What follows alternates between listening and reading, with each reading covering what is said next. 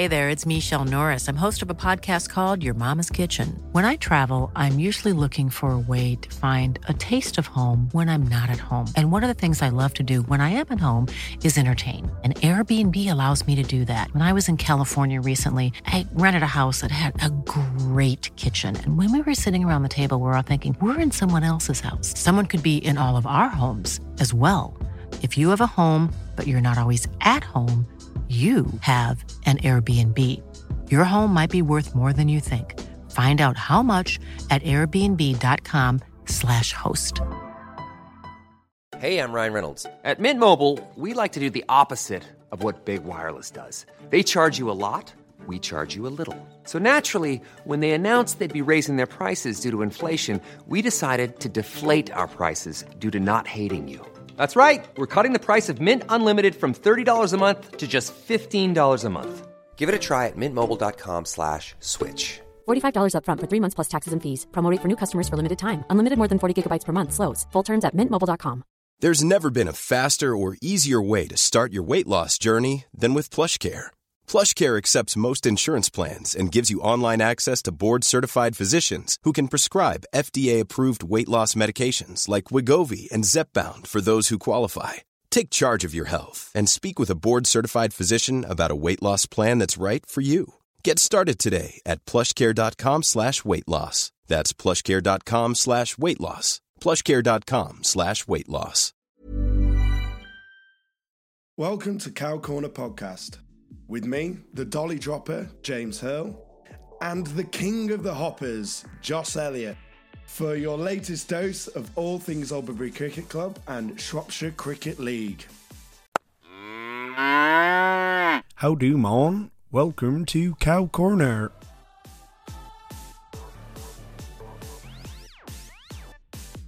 So, welcome back to episode 8 of the Cow Corner podcast. And what can we say?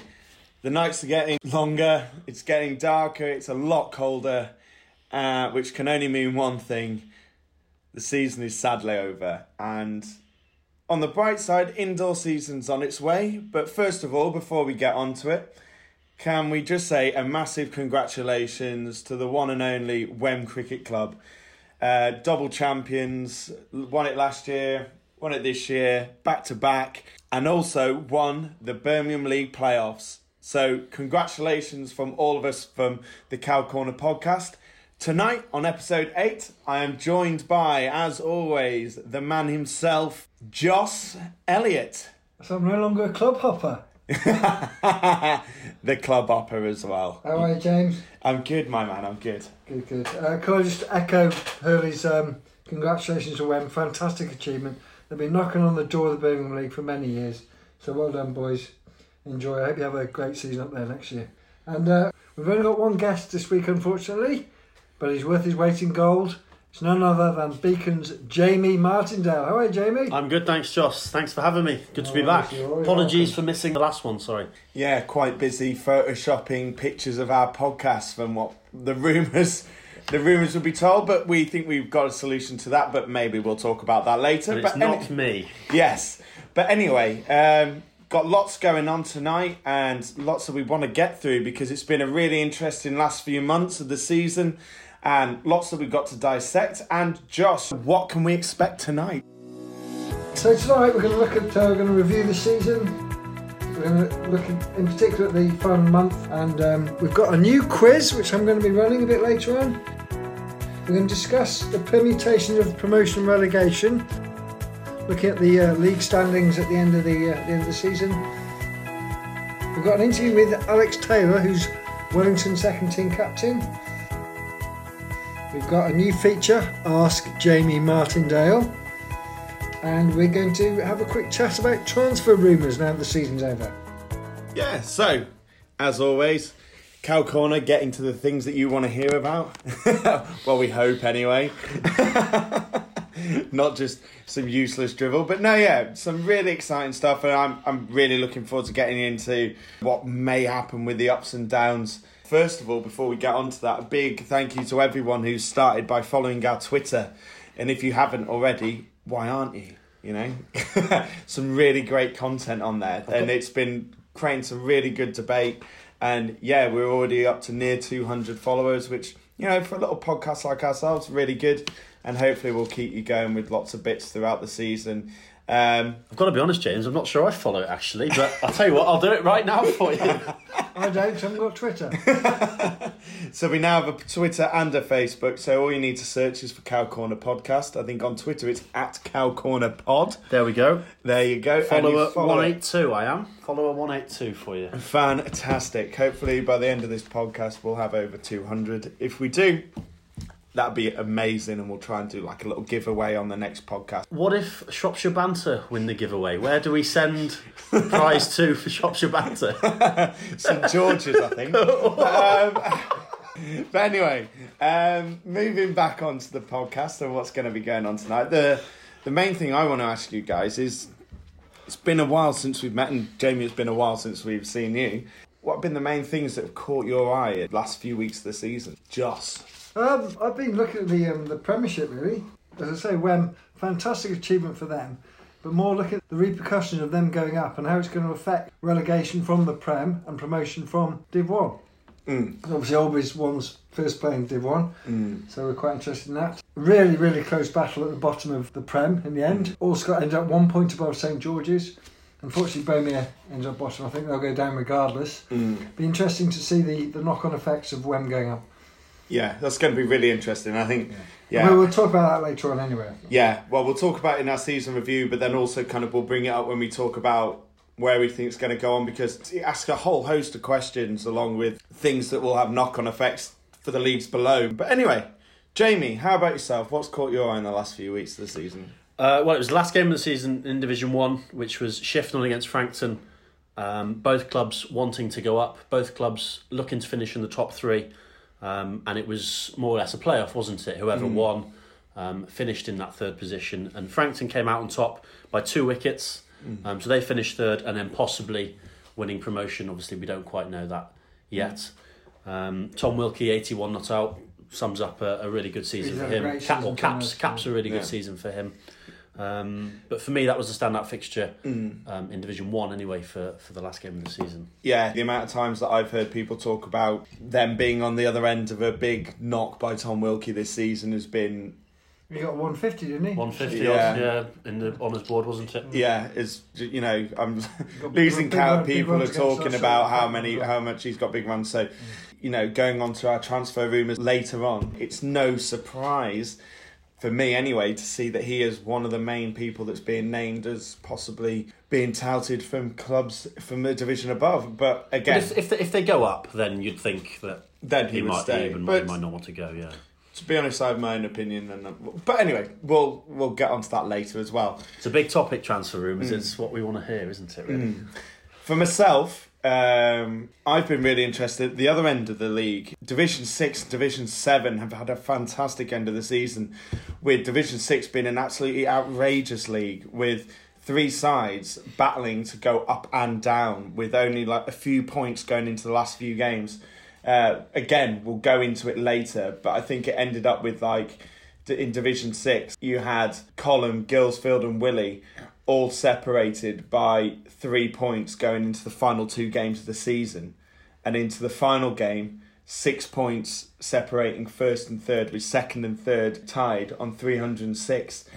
Absolutely fantastic league, and then the bottom three had four points between the bottom side and ninth with two games to go. And even above that, if you look even further, there was nine points between ninth and eighth. So it was all to play for in those final games of the season in Division Six. And it ended fantastically. In Division Seven, you had the top three who were all separated by a handful of points and first had to play third to confirm that they could win with Lilleshall playing Coton Hall and Lanny having to go to Fortin and again we'll talk about how that ended up later climax, on in the if the podcast pun. yeah and absolutely fantastic. There's fantastic no pun there, Joss. It doesn't work.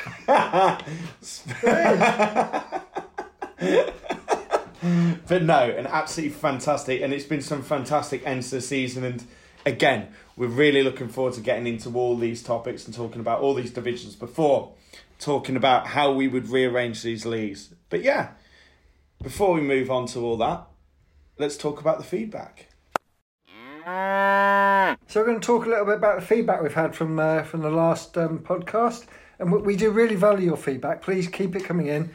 You know, we we'll, we'll talk about it on each podcast, and it's it's just reassuring to know that there's people out there listening to us and that they care, and uh, we, we're just really encouraged by the feedback we get. So Hurley, what what have you heard? Yeah, we've had some really great feedback. A lot of people saying that they enjoy the length. Oh, there's a pun there. I don't pardon. It's, it's the only time I get I get anything like that. But anyway, Cut. no. no, yeah, it's really good, especially when you talk to us about like what you think of the podcast. Like for us, we kind of see it like match of the day. Like if you want to not, Do not we? Which We one's got- we got- Lineker? Well, he's Alan Shearer. He's got no hair. cheers, guys. It must be Paul Scholes then. If you can find a match today with Paul Scholes in the uh, studio. It's a good point. Um, and we've got Paul Gascoigne in the corner. And anyway, so. anyway, but no, yeah, we, we you know, are talking about it. What we're saying is that we get people listening for a variety of things, and obviously, hopefully, we find the timestamps will help you find what you want to get. And obviously, this is a this is a podcast for everyone in the Shropshire leagues. So whether you're Division One or Division Seven, you can have a listen and feel. We want you to feel like you get something out of it as well. Also, we are now on Spotify, which has got some really good feedback because people can now listen to it wherever. If you're not like a, a techie kind of person and can't get onto your SoundCloud, you can now access us on Spotify. So you can flick through, and as soon as an episode gets put up on SoundCloud, it goes straight on Spotify. We had some great feedback from Graham Tro's wife, actually. Oh, really? She- yeah, absolutely loved it. Well, so at Joss's 50th birthday party. Joss's Right. second. Good night. That was Joss. Thanks for the invite. His second 50 of the season. Of the season. I not- wish. I was going to say for the season or the millennium. She, she had some great stuff to say along with Graham, you know, and yeah, fantastic people. And big up to the uh, Wellington boys who I all know are listening and are all probably listening because they can't wait to hear about Alex. And no, he didn't tell us about the McLovin story. So if you do know it, please let us know. We'd love to hear what it is. Big shout out to uh, Shrewsbury's fourth 11 captain, Alistair Pearce. We had a nice chat when I was umpiring the other day. It was quite nice meeting him. Ian Slater had some fantastic words to say about the podcast and said how well we support Shropshire Cricket, which is great. Simon Dodds, Dodsey. always good. Uh, Charlie Rogers, Don Bradburn, can't wait for it to go out. He Hasn't wants- slept. I know. He wants to hear about the next part of Andy's Premier League ton. We've heard about this town enough times. We could probably tell the story ourselves, James. So. Big shout out to Martin Davis. Um, again, congratulations on your promotion, and also great that you're still listening to the podcast. And hopefully, you'll listen to it next season, even though we're kind of defunct now. You're in the Birmingham League. Also, shout out to Joe Yap for not getting the lawyers on us, Yes. as he asked about slander, and Charlie Reese as well. One more. He he gave us some feedback whilst on the pitch. Ah, new new Wellington recruit, Yeah. Charlie Reese. Mm-hmm. There is always kind of a thing when Aubrey play nowadays, and I don't know whether you'll start finding it now you've been on the podcast more than once. Kind of wondering how long into a game of cricket before there's a, a podcast, a podcast shout, and it's generally always within the first two balls of a game, which is always quite funny, and we, we always ask for it, and it's always nice that you kind of talk to us about it, but obviously, kind of like, you know, if you want to talk to us about anything at any time, more than happy to, especially when Joss is at the crease. You have to be quick though. Well, James, I remember us at Beacon played Oberbury. Uh, I think it was fourth game of the season at Frankwell, and you were playing, and I think it took me approximately 0.1 balls to have a pop at you about the podcast. So the, I- proof, the yeah. proof is in the pudding. I think yeah, I was getting it before I'd even gone out to bat. Yes, yes, I think I think that's probably fair. But anyway, Joss, you've also got some feedback as well. Yeah, I um well I shared a train with Ben Tipton this morning, captain of Column. He's a big podcast fan. Apparently, Column call it the John Yardley fan club Why? because because John Yardley's a very good bowler, and we appreciate that. Um, Is he better than his dad? I can't say that because his dad plays me indoor, so Oh, does he? Oh, okay. But I say I give Ben a shout out. He, get, he does get a bit aggressive vocally sometimes. But all right, Ben, congratulations on your promotion as well. It's a fantastic season. First season for Colin, so well done. Yeah, agreed. Congratulations. And uh, I also played a, a game later on in the season. I got some not necessarily very positive feedback, which is a bit upsetting, really. we, we never intend to upset anyone. And this club in particular seemed to object to the podcast a little bit, which, which um, we don't intend to do, so I'm sorry about that. And this guy, just some quite um, underhand comments about the podcast, should we say. I don't even know the guy. You know, I've quite easily had a chat with him about how it feels to be out of your depth in the first team. But um, but I don't know him, so it's just Well, you know James Hill. This is true. This is true. This is true. so anyway. We don't mean to cause offence. I'm sorry. We sometimes have a bit of banter, so I'm sorry if we cause any offence. No, yeah, we do. You know, we we don't mean to cause any offence whatsoever. And if any club does get annoyed by what we say, you know, we we don't mean it. I mean, generally, we will say. Well, to be honest, I think we say lots of positive things about lots of clubs, and that's what the podcast's about. The podcast's about building Shropshire cricket, talking about all the benefits of all the clubs. You know, and even if we do say like that someone's struggling, we generally look at the positives in that club. We want to build teams up. So yeah, we're very sorry if people do take things the wrong way or do feel like we we are laying into, but we're honestly not. And the only people we lay into are people that we know a lot. And that- we know can take it. we know that can take it, or we know they can't take it, but we don't care. We're only joking. No. Anyway, as we said, thank you very much for your feedback as always. Why not give us a like on Facebook or Twitter, or send us a comment on Facebook or Twitter, or on our SoundCloud. Share the Spotify. Please, please, please keep sharing the love. It's the way that we grow and it's the way that we can carry on. But anyway, moving on, and let's get on to all the amazing things that have been going on in the last few months, and let's start dissecting it. And I think there's no better place to start with than the Premier Division and the Birmingham League playoffs.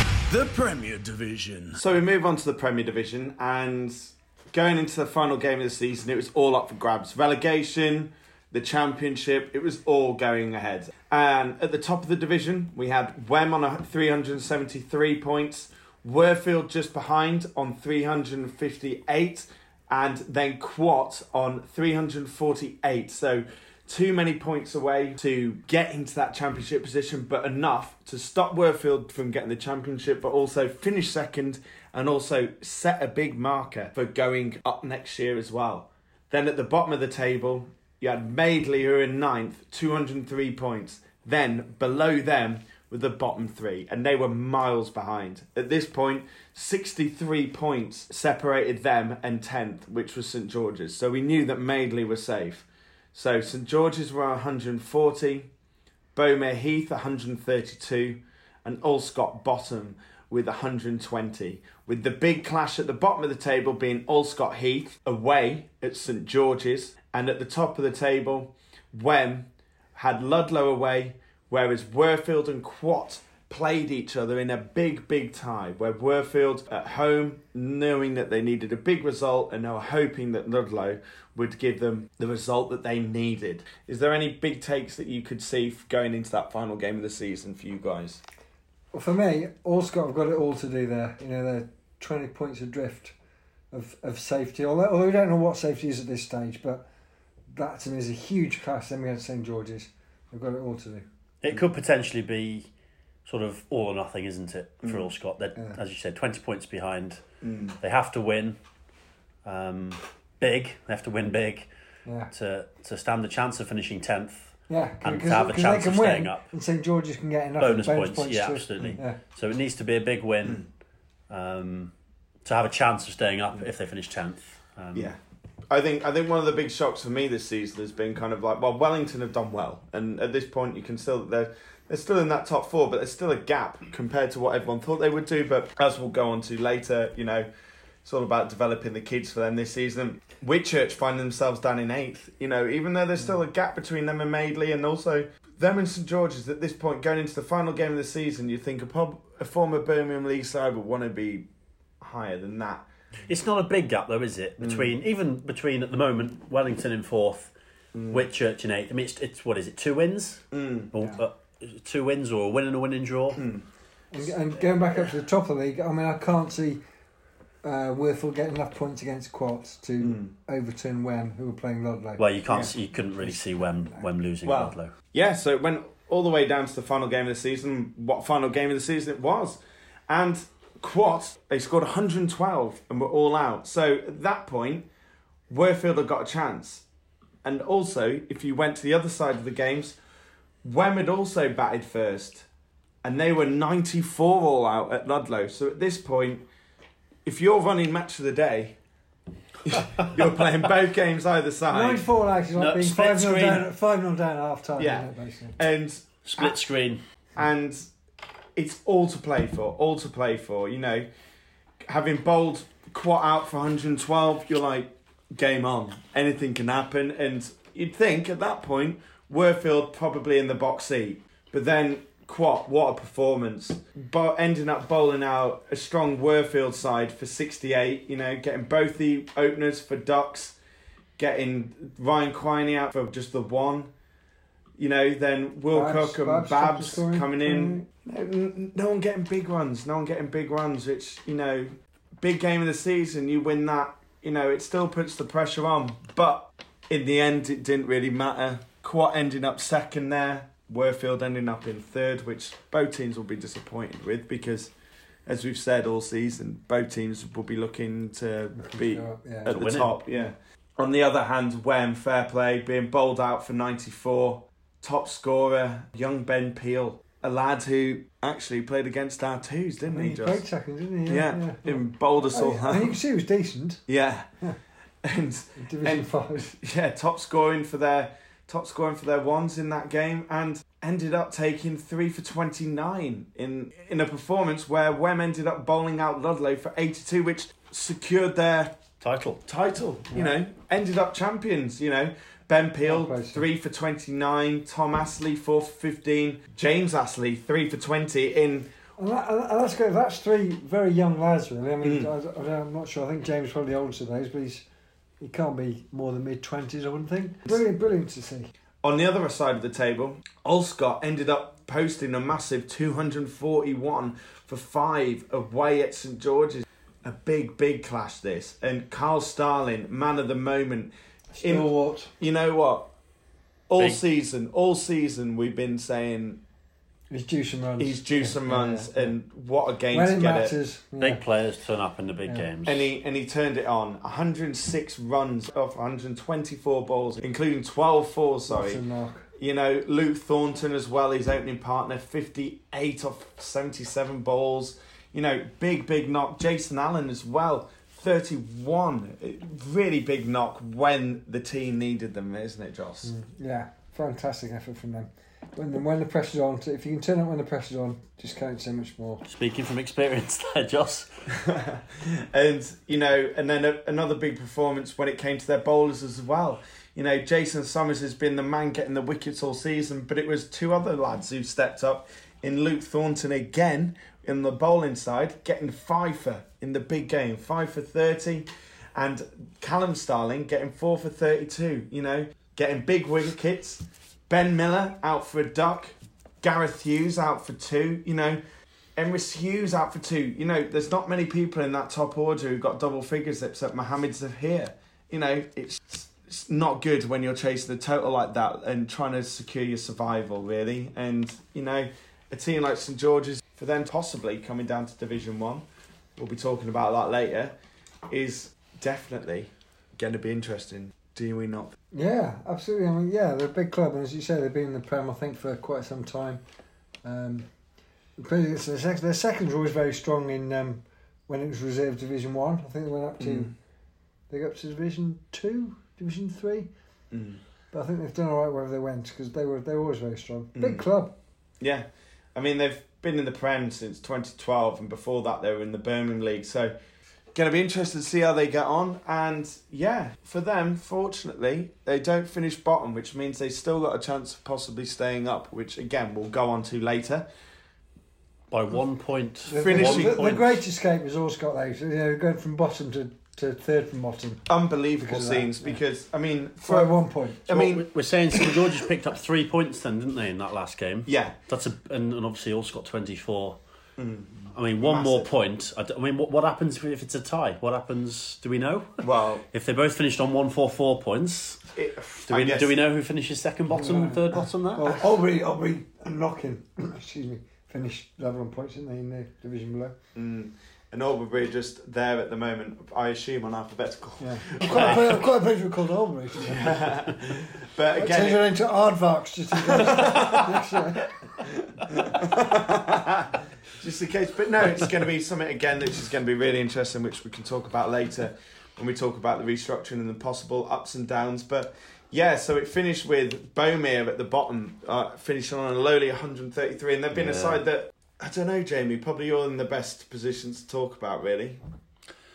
Frustrating. I think frustrating is the word. They've got some very good players there, but unfortunately, only two, three of them play every week. Mm. And I understand that's you know that happens at most clubs. Um, maybe not so much in the Prem, but I was gonna particularly sort of Prem, you can't yeah, yeah, no, maybe Mm. particularly division Division One and below.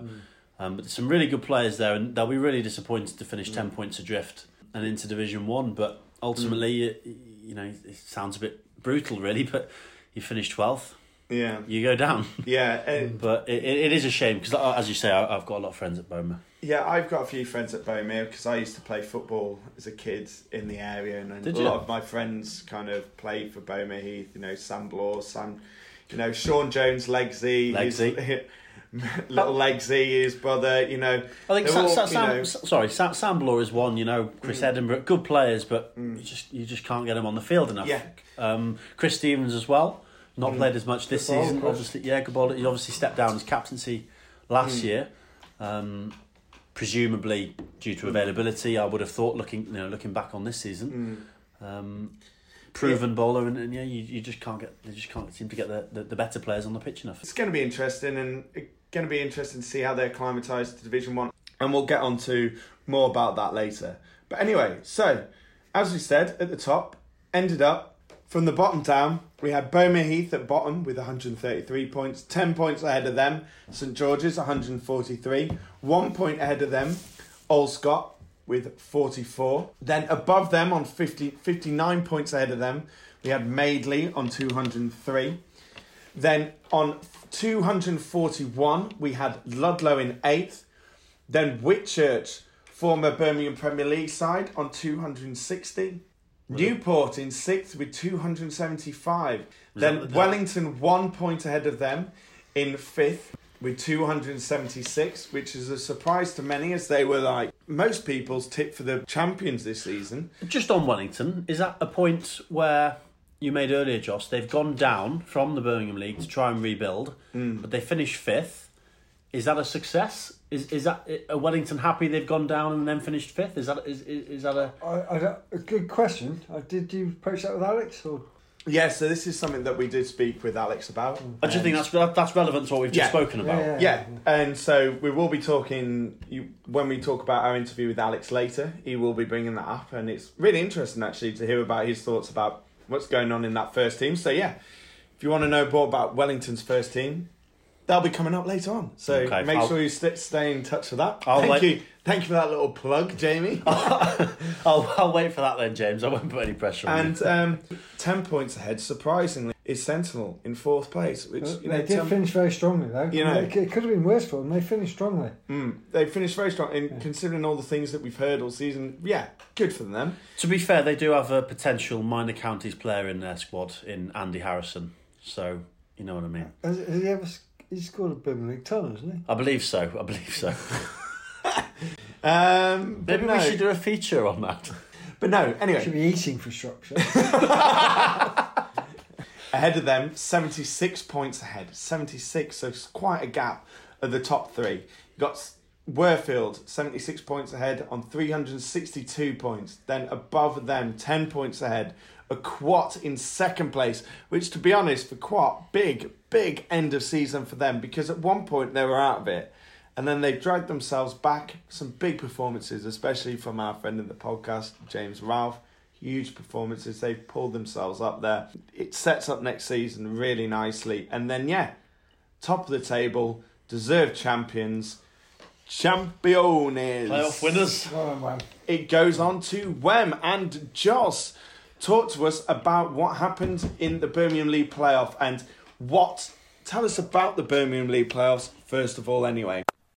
They play um, Warwickshire and Worcestershire champions. They have they have a, a round robin and Staffordshire tournament, and they play each other to see who can go. They played uh, first of all. Got a winning draw. Wem scored 195 for nine. Runs for Sam Pete 45. Young Harry Chandler 41. In reply, Warmley ended on 111 for nine. And against the youngsters, Ben Peel, he had a fantastic. All three games really he contributed Mm. in the in the past. Got three for seventeen. Tom Astor got three for thirty three. So again, the way Wem bring these youngsters through is brilliant. Massive credit to them. But it's fantastic to see that Ben Peel can just go through teams who are on the brink of Birmingham League just as well as he can go through the Albury second 11 batting lineup as I well. don't think he got me out. but I may not have played that game. or not face that many balls. All right. Um, so yeah, they got Windsor against uh, Warmley. They then played Hasselbank.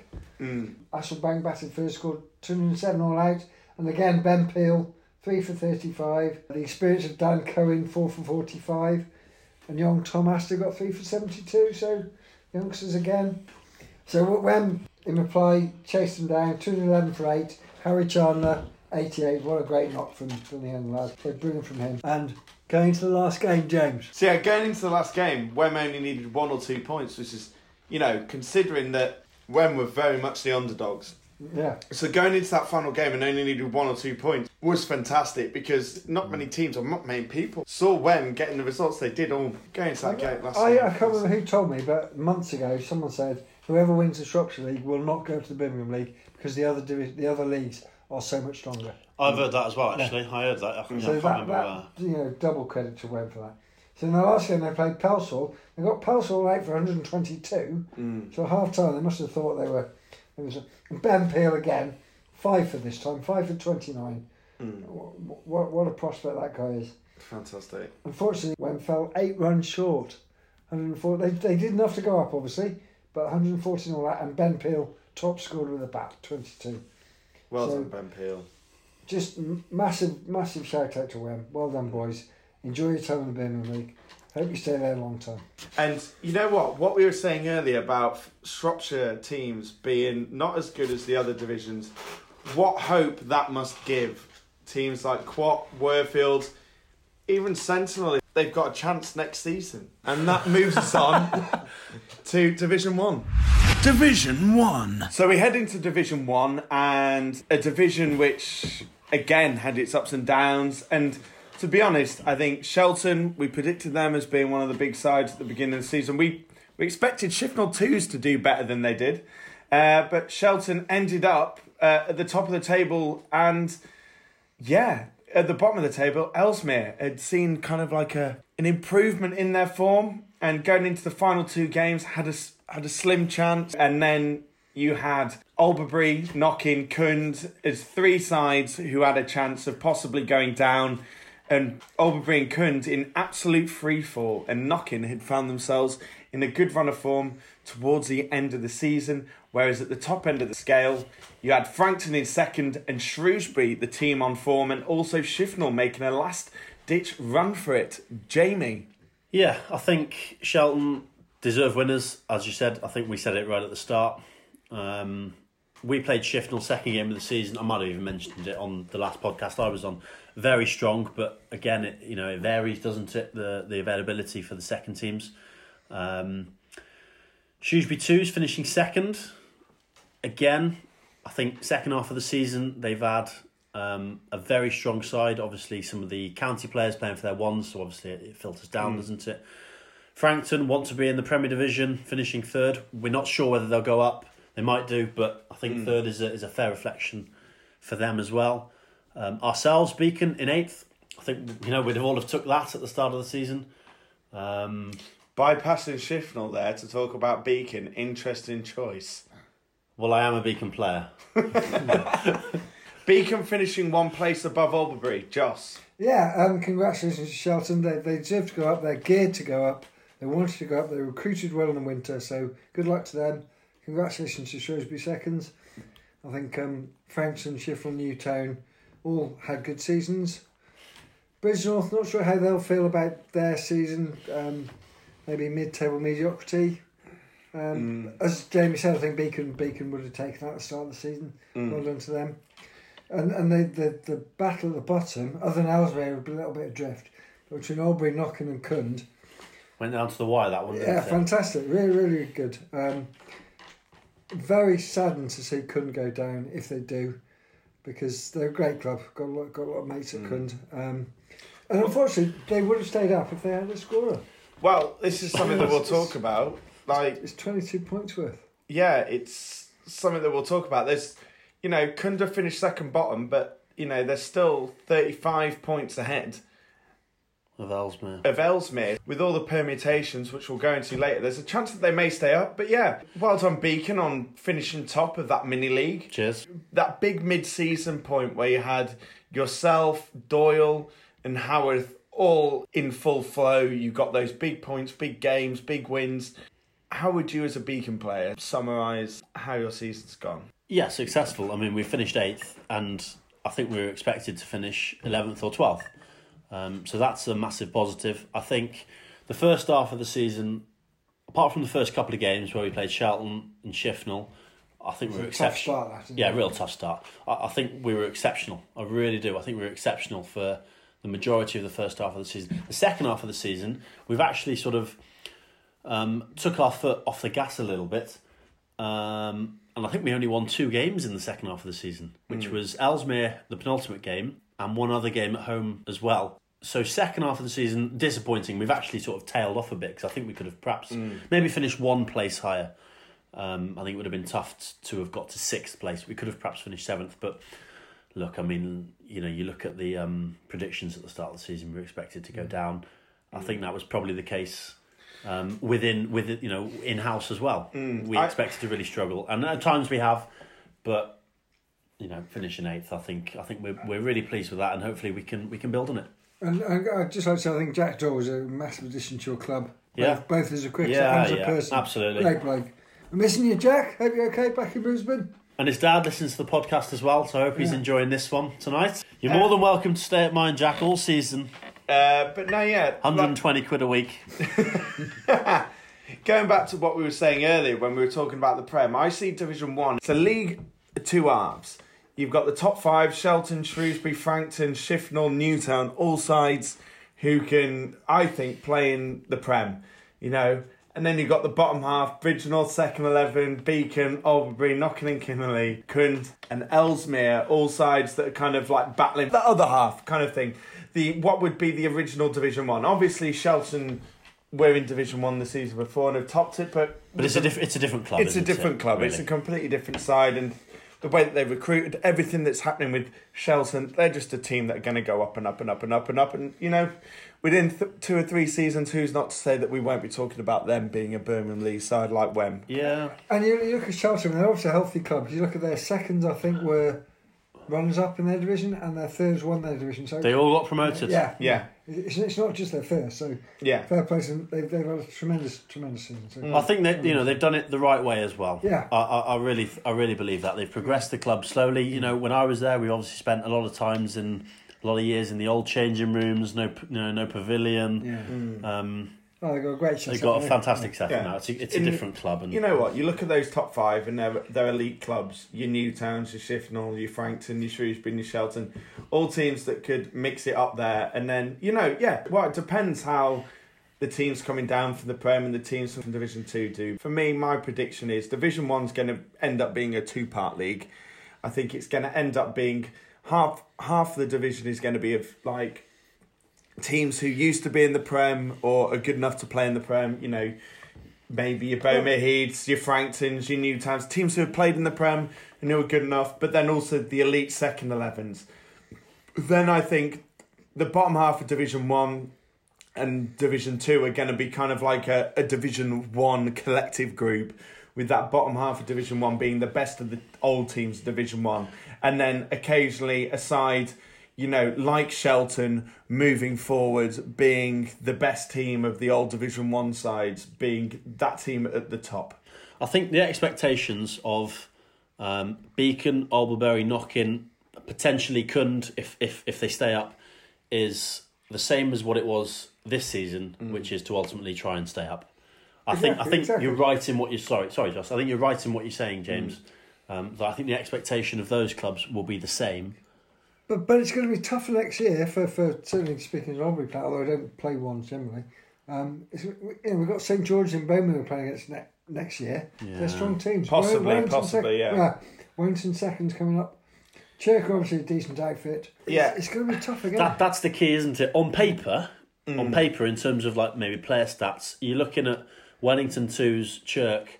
Are they potentially better than the teams that went down? It's going to be interesting. Possibly, I- you- just- you- you don't really it's know, going to be it's going to be really really interesting, and and like next season's going to give us a better idea because you'll see the teams who've come up, and you're going to gauge how well they do against other clubs. Yeah. Now, obviously, it's going to make a difference on how they recruit and how other teams recruit. But Chirk, former Welsh Premier team, you know, Wellington second eleven, one Division Two. I think only lost two games all season. You know.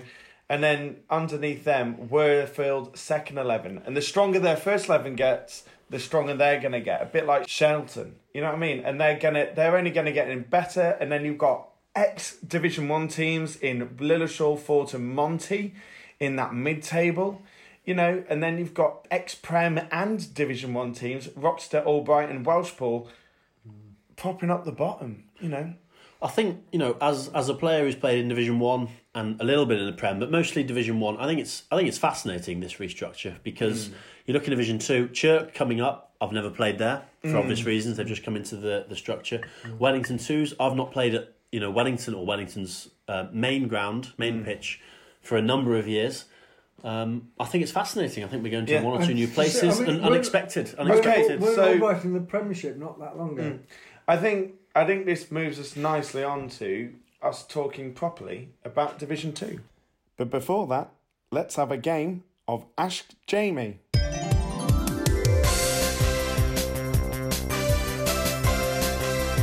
Welcome to Ask Jamie with your host James Hurl and your special guest Jamie Martindale.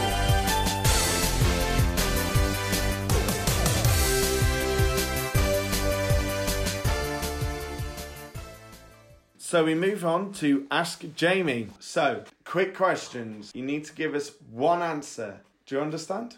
yeah, I do. Yeah, Start the clock. Beacon or Shelton?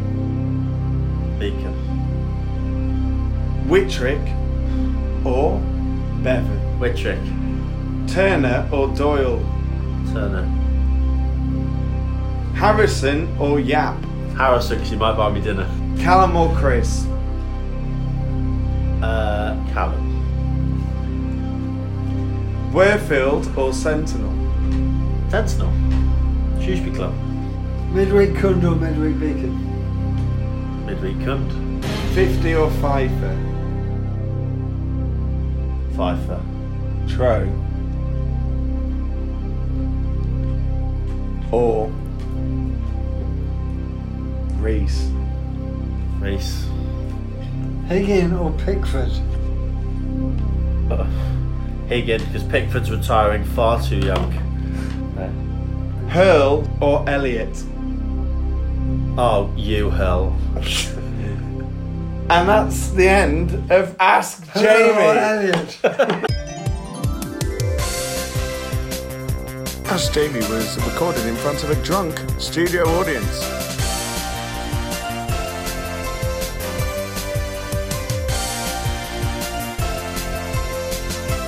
Ask Jamie was a Cow Corner production that will probably never see the light of day ever again.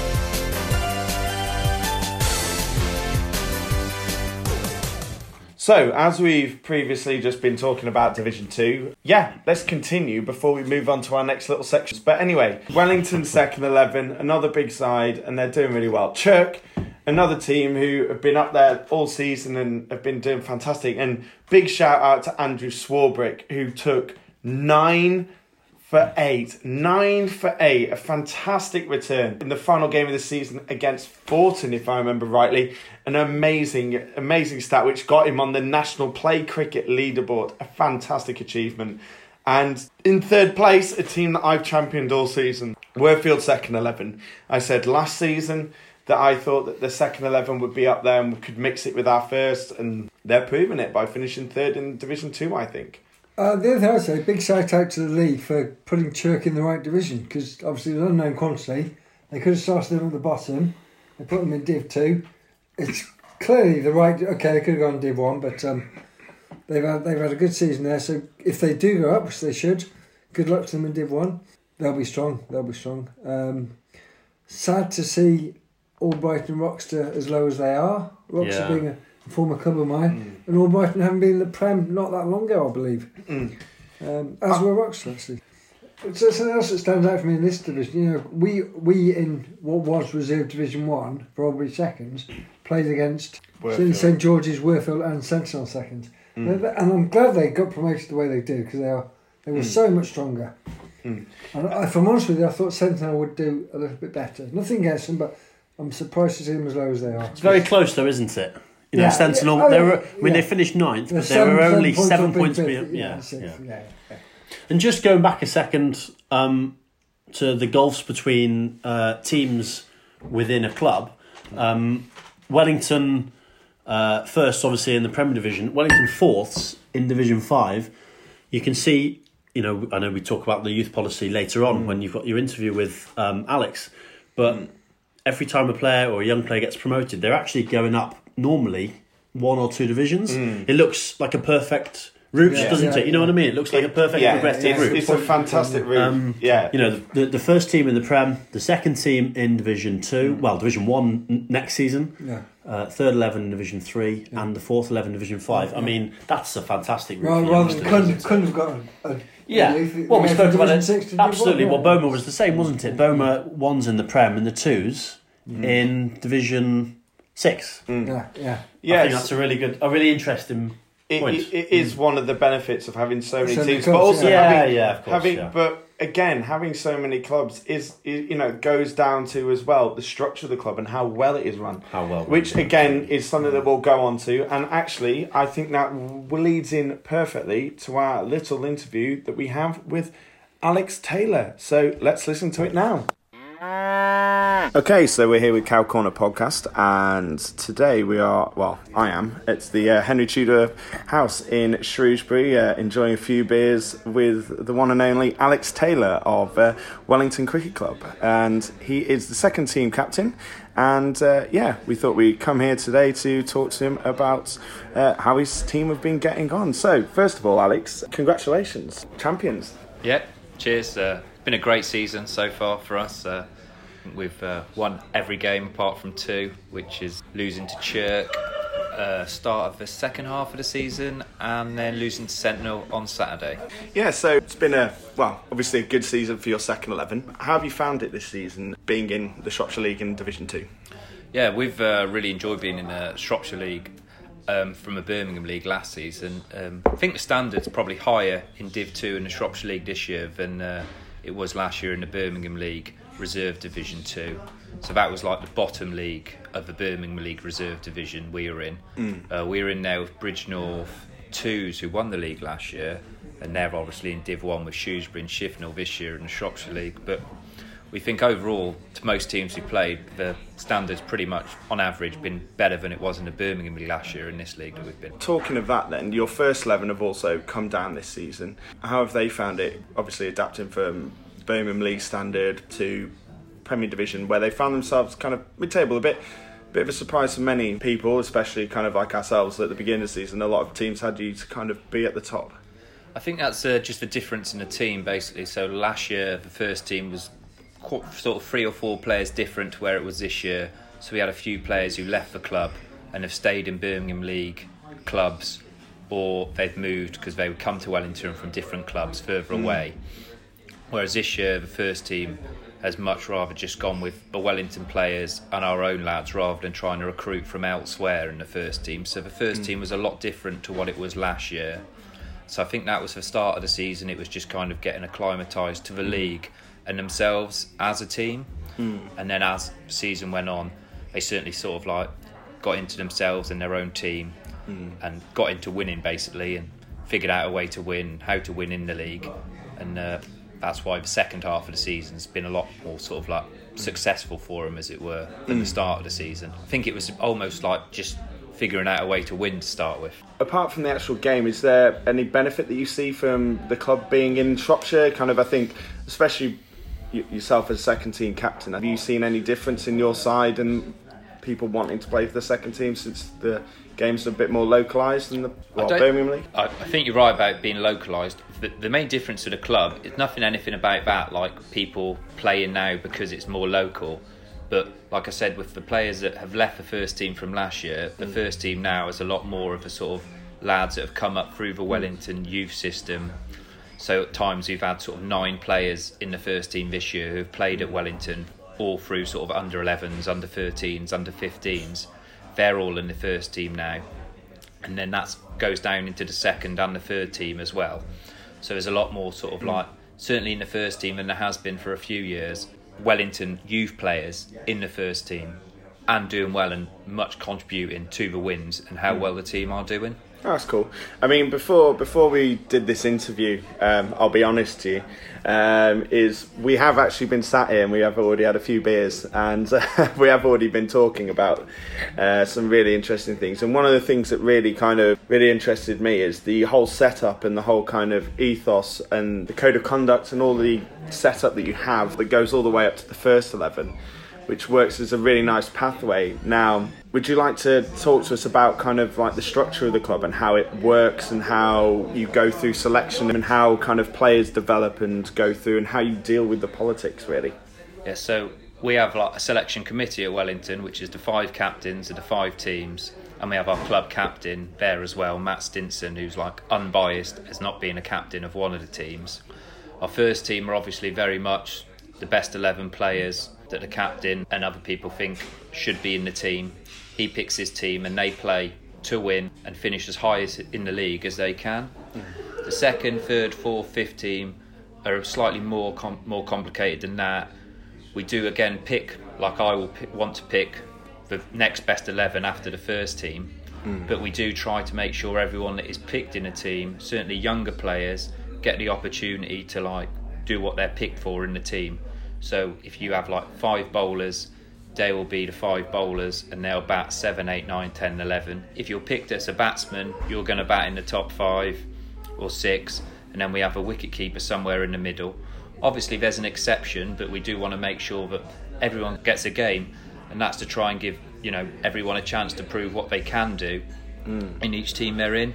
And if that's someone in a third team performs really well, batting at number three or number four, or opening the batting, if they are promoted to the second team, they'll bat as close to that as they can. So if they've opened the batting in the third team, we'll try and mean they can bat in the top three or four in the seconds, if not open, to mm. then keep them their progression going and make sure they have the opportunity where they're like seem where they've done well in the team lower to do the same in the team above.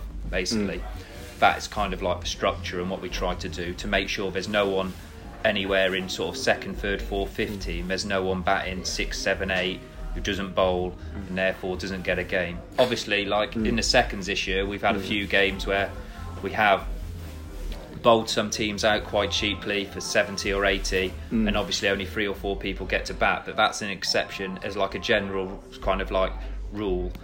You know we want everyone to get a game so they enjoy their cricket on a saturday and everyone gets part of the game and feels like they've contributed towards Yeah. playing cricket that day So yeah, one of the other things that we were talking about before this interview started was about you kind of have players who can play in say Division Five and then work their way up throughout the season, kind of where it's, it's, it's like quite a nice easy progression. Now, going back to what I was saying is there was there's a lad who you were talking about who gone from I think it was your fourth team and made it all the way to the first team and making runs. Yeah, um, that's Luke Goring, who, like I was saying earlier, exactly like you say, it's an easy progression and it's great for other young players to see. So he's 17 and he started the season in the fourth team, played the first game there. I think he scored 50 or 60 not out, something around there. That was opening the batting. So the next week he went into the third team, opened the batting for a couple of weeks there for the thirds. I think he scored a 40 and a 60 not out. So then he came up to the second team, um, scored a 40, not out again, played really well. Then he did have a week or two where he didn't score so many, but then when the first team was short and needed an opening batsman, he went straight up into the first team. So in literally, I think it was eight weeks, he'd gone from the fourth team to the first team, and he scored a 40 for the first team in his first or second time for him, which is like I said, it's an example of like the progression that we're trying to get. Which again, obviously, there's plenty of examples that don't work like that.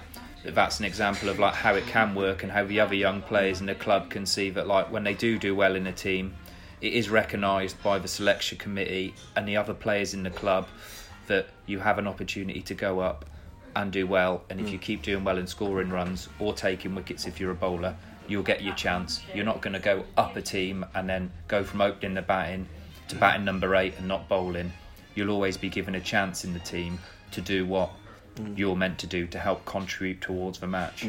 So there's uh, teams who struggle just to get like one or two teams out at a weekend. What would the main things that you would say as your club? What what have you set up as Wellington Cricket Club that makes it makes kids want to play every week, but also kind of puts you in a position where you've got this embarrassment of riches where you can put five sides. Like what what kind of incentives? What are, what things are you doing as a club to create this many teams, basically?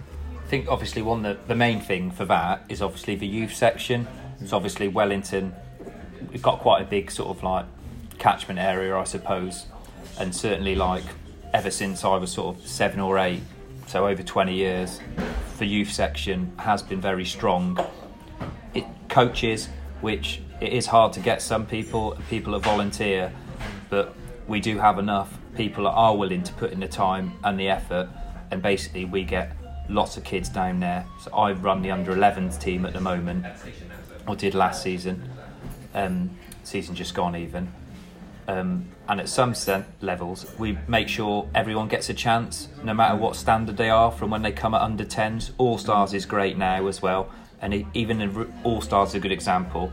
So, the very best All Stars, if they're only six, seven, eight, they can be pushed into the under 10s and so on. But we regularly, ever since I've been going, get so many youth people down and children down. It's encouraging them to come down, making sure they enjoy coaching, and then if there's enough for two teams at an age group, we'll do that to make sure everyone gets a game.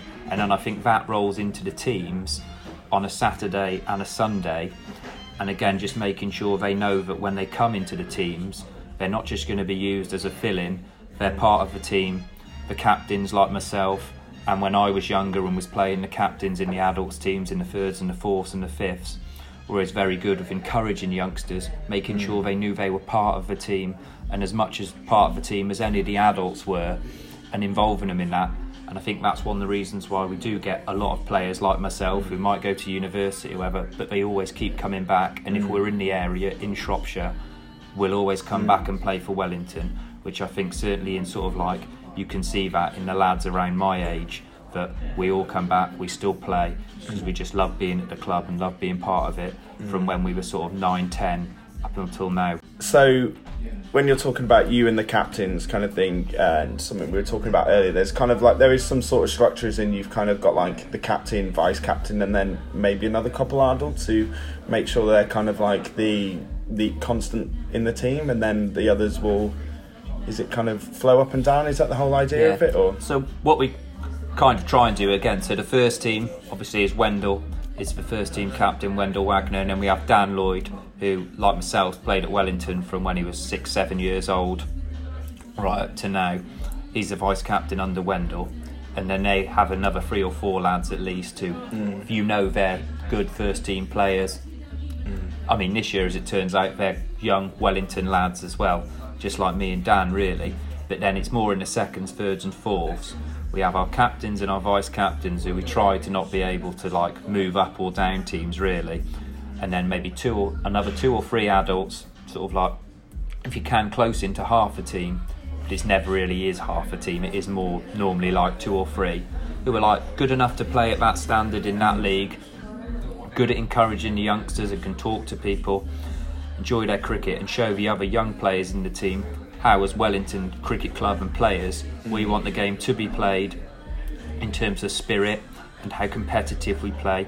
So we want to play hard, but we want to play fair and in the spirit of the game. Hmm. And make sure everyone gets a go. So then the rest of the team, built around those three or four players, ideally is like younger players, sort of teenagers, and then up into sort of like early 20s, hmm. and just people that, again, they'll fluctuate between teams mm. depending on how well they do.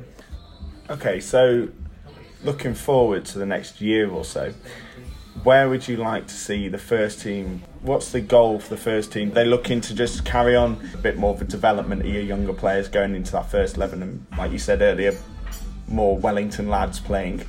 What's the goal for next season for them, and also kind of how do you think your seconds are going to get on next season? Where do you want to end up in Division One next year? Uh, I'll start with the first team, and I think, like you said, certainly the start of the year this season was just kind of trying to figure out the league, what the situation was there, what the standard was like, and themselves get from being a team that had lost more games than won games in previous years to get back to winning becoming more of a regular thing. Which again, like you said, a lot of people at the start would have had Wellington like right up there as like going to be going straight back up. I think within the club, a lot of people saw it as a year to get our young lads in the team, get acclimatised to the Shropshire Premier League, and then move our way up the table like we have done. Next year, we'll we'll be looking to build on that and definitely be looking to be at the right end of the table. Mm. Like I'm sure that's what Wendell and Ross, who are like the club coach at Wellington, that's what they'll be looking to do. They'll be looking to be as close to the top of the table as they were. Because if you take the first six week away from this year, I think Wellington would be right in the mix with the t- three that were at the top this hmm. year. And like I say, we've got a great start, like foundation to build on from this year now with the young lads and hmm. Wendell. If they add a player or two into that, hmm. or one of the other young lads from last year just builds and keeps developing like they have been, I'm sure they'll be pushing at the right end of that table. The club are not desperate. We're not pursuing it anything like too hard, but I think that's what we'll be looking to do. Is is there a thought of kind of getting your first team back up to that level of Birmingham League and then getting your second team higher, or is it just kind of go where it goes and just try and blood the whole Wellington kind of element of it? I think the aim for the first team is obviously to get back into the Birmingham League, but mm. when the time's right, with our players, mm. like 20 years ago, they got promoted into the Birmingham League with a group of players from Wellington were very good. Like we mm. have at the moment, a lot of young lads in there, and that's what they're looking to do. We're definitely looking to get back into the Birmingham League at some point, but that's with the players coming from Wellington and our own, not trying to bring in or pay for players from other clubs to come. That's not what we're looking to do. We're looking to go up there when it's right and we've got the players to do it. And I think we've certainly got good enough players to get up there. And like I said, if we'd had a better start to the year, we'd have been right up there this year. With the second team, think, like you said, we played Shifnal, mm. Shrewsbury seconds, Bridgnorth seconds. When we were in the Birmingham League and we were all in there as second teams with them, they were the teams we played every year for quite a lot. They were the three divisions in the second league, in the, the Birmingham League, and we played Shifnal and Shrewsbury quite regularly, depending on which league we were in, sort of like from year to year. So being in Division One next year, it'll kind of be seeing sort of like where we're at. I certainly think we'll just be looking to consolidate next year and just stay in the league. I think if mm. we will manage to stay in Div One, that would be a thing. Like most big clubs, like Shrewsbury and Shifnal and Bridgnorth, it's just availability on the first team, mm. and then that obviously goes down to the second team. When the first team are really strong, the second team will be strong, and I'm sure we're more than hold our own against mm. any team in Div One.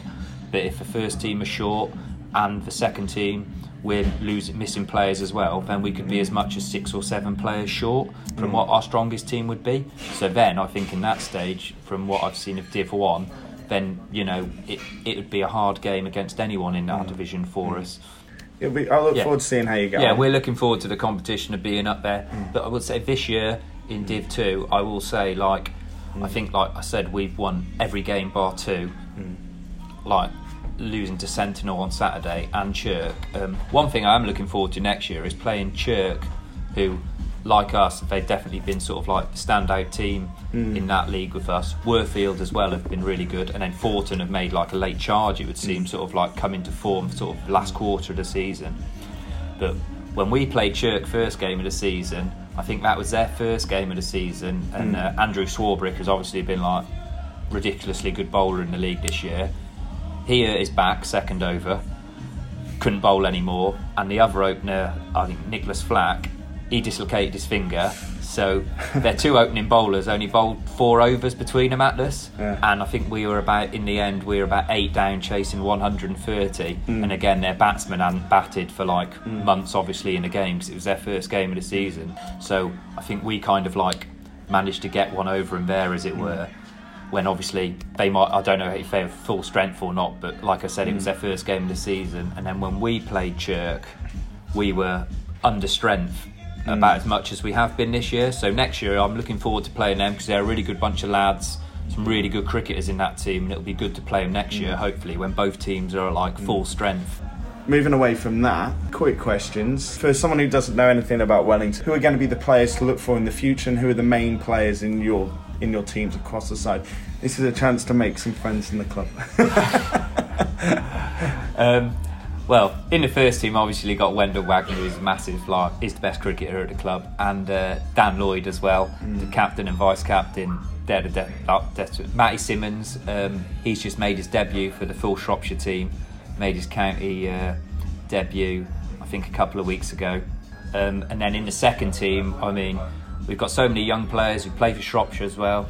Got like Adithia, Manny Gandon, off spinner, bats as well. He's very good. Matt Lamb started in the fourth team for a couple of games. He's now finished the season in the seconds with me. More than deserved his place there for the end of the season. I think he's only 14, maybe 15. Um, got Will Lewin who plays for us again, another Shropshire player. He's 15. Luke Gorin, who I've previously mentioned as well. I say to be honest, that that that's the second team, and then you've got people like Cameron Watson, who's opened the bowling in the second team most of the season as well, and he's won us a game with the bat a couple of times, being not out at the end. Ronan Bagri, another 17-year-old, I'd say, and then in the third team, you go further down. Matt Pitchford, who's 19, and George Topper, who's 19. And then in the fourth team, you've got some other younger lads. I'd say there's too many to mention down there because in the fourth team, it's literally sort of been sort of, it normally is six or seven, sort of under 16s, under 17s in there. Hmm. Ed Bushnell scored 39 for him on Saturday. Hmm. It's a good player. Harrison Colbrand. if you were to pick three things which typify someone who plays for Wellington, so if you were to look at, you know, say these three things are what we look for in someone, you know, the, the fibre, the ethos of someone who is a Wellington player, you know, what would they be?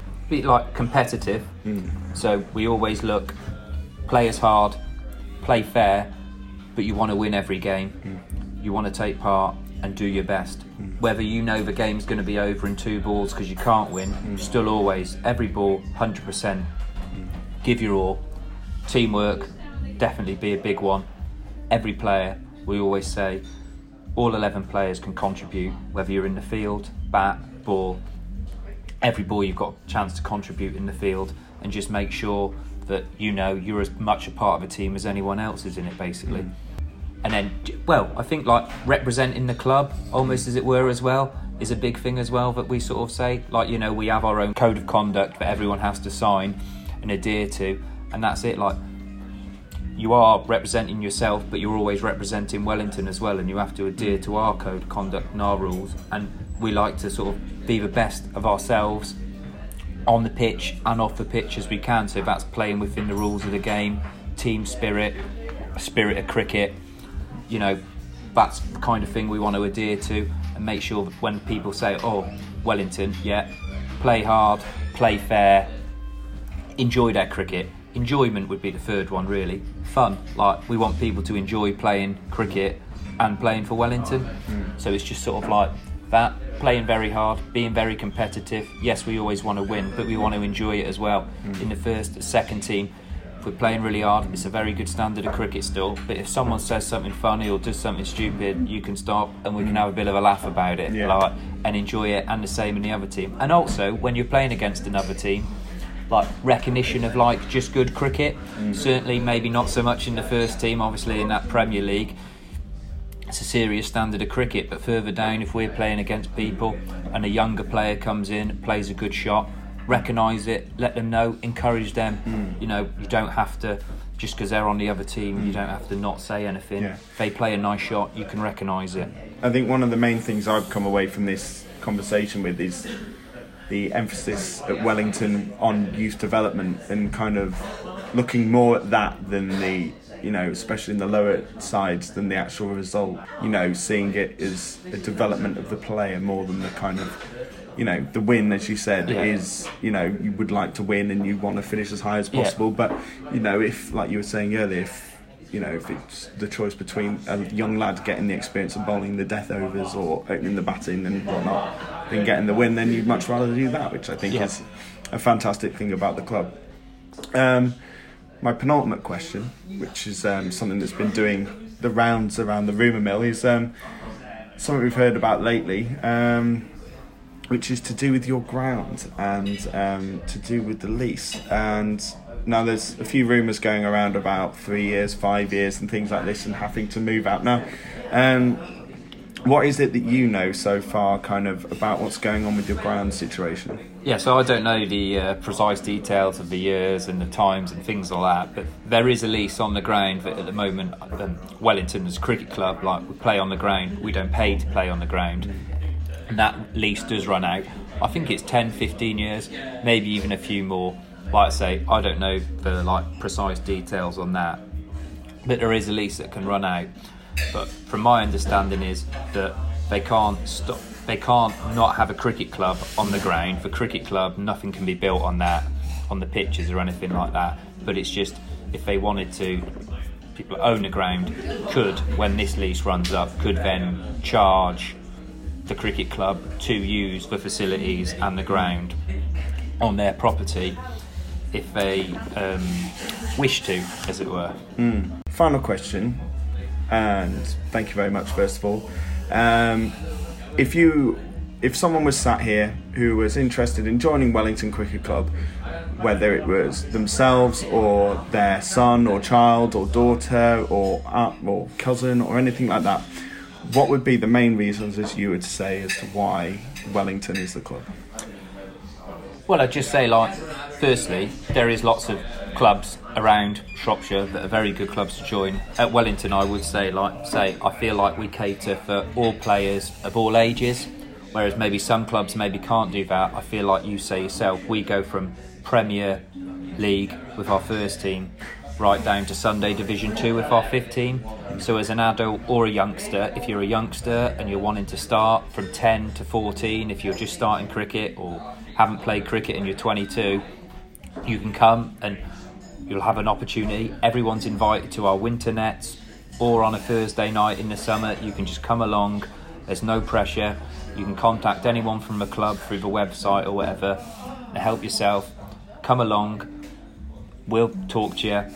You can have a net in the winter. Again, we run winter nets normally in February for adults, but we do nets before Christmas for juniors, under 10s to under 16s as well, under 18s as well. We also run an academy in the winter for sort of like sort of more exceptional players, as it were, under 16s, under 18s which again, anyone from any club is welcome to apply to that. And the same in the winter. If you want to come and play in our under 10s or under 13s or under 11s, under 15s, anyone's welcome. And with the adults, again, like I said, when our winter net starts, you're welcome to come along, join in nets, and then we'll start. We'll probably have a conversation with you, and you can talk to you while you look at the nets, and you can kind of figure out which net you want to go in or practice in, and then we'll go from there. So you can kind of almost find your standard in the nets, as it were, which might then determine which maybe team you start in. We tend to, and then if it's players that like again we don't know any like how good you are or what you are or what you say, we just start you from the lower teams down, and you just move yourself up to like whichever standard you are, which we think gives you a chance to enjoy your cricket more than anything. And then if you do well in one team, you'll move up to the next team like anyone else. It doesn't matter if you've been playing at Wellington for 15 years or two weeks. If you're doing well in a team, you'll go up to the next team and you'll get a chance in that team to show what you can do. Again, whether you're 14 or 44, hmm. like all players, all ages are welcome.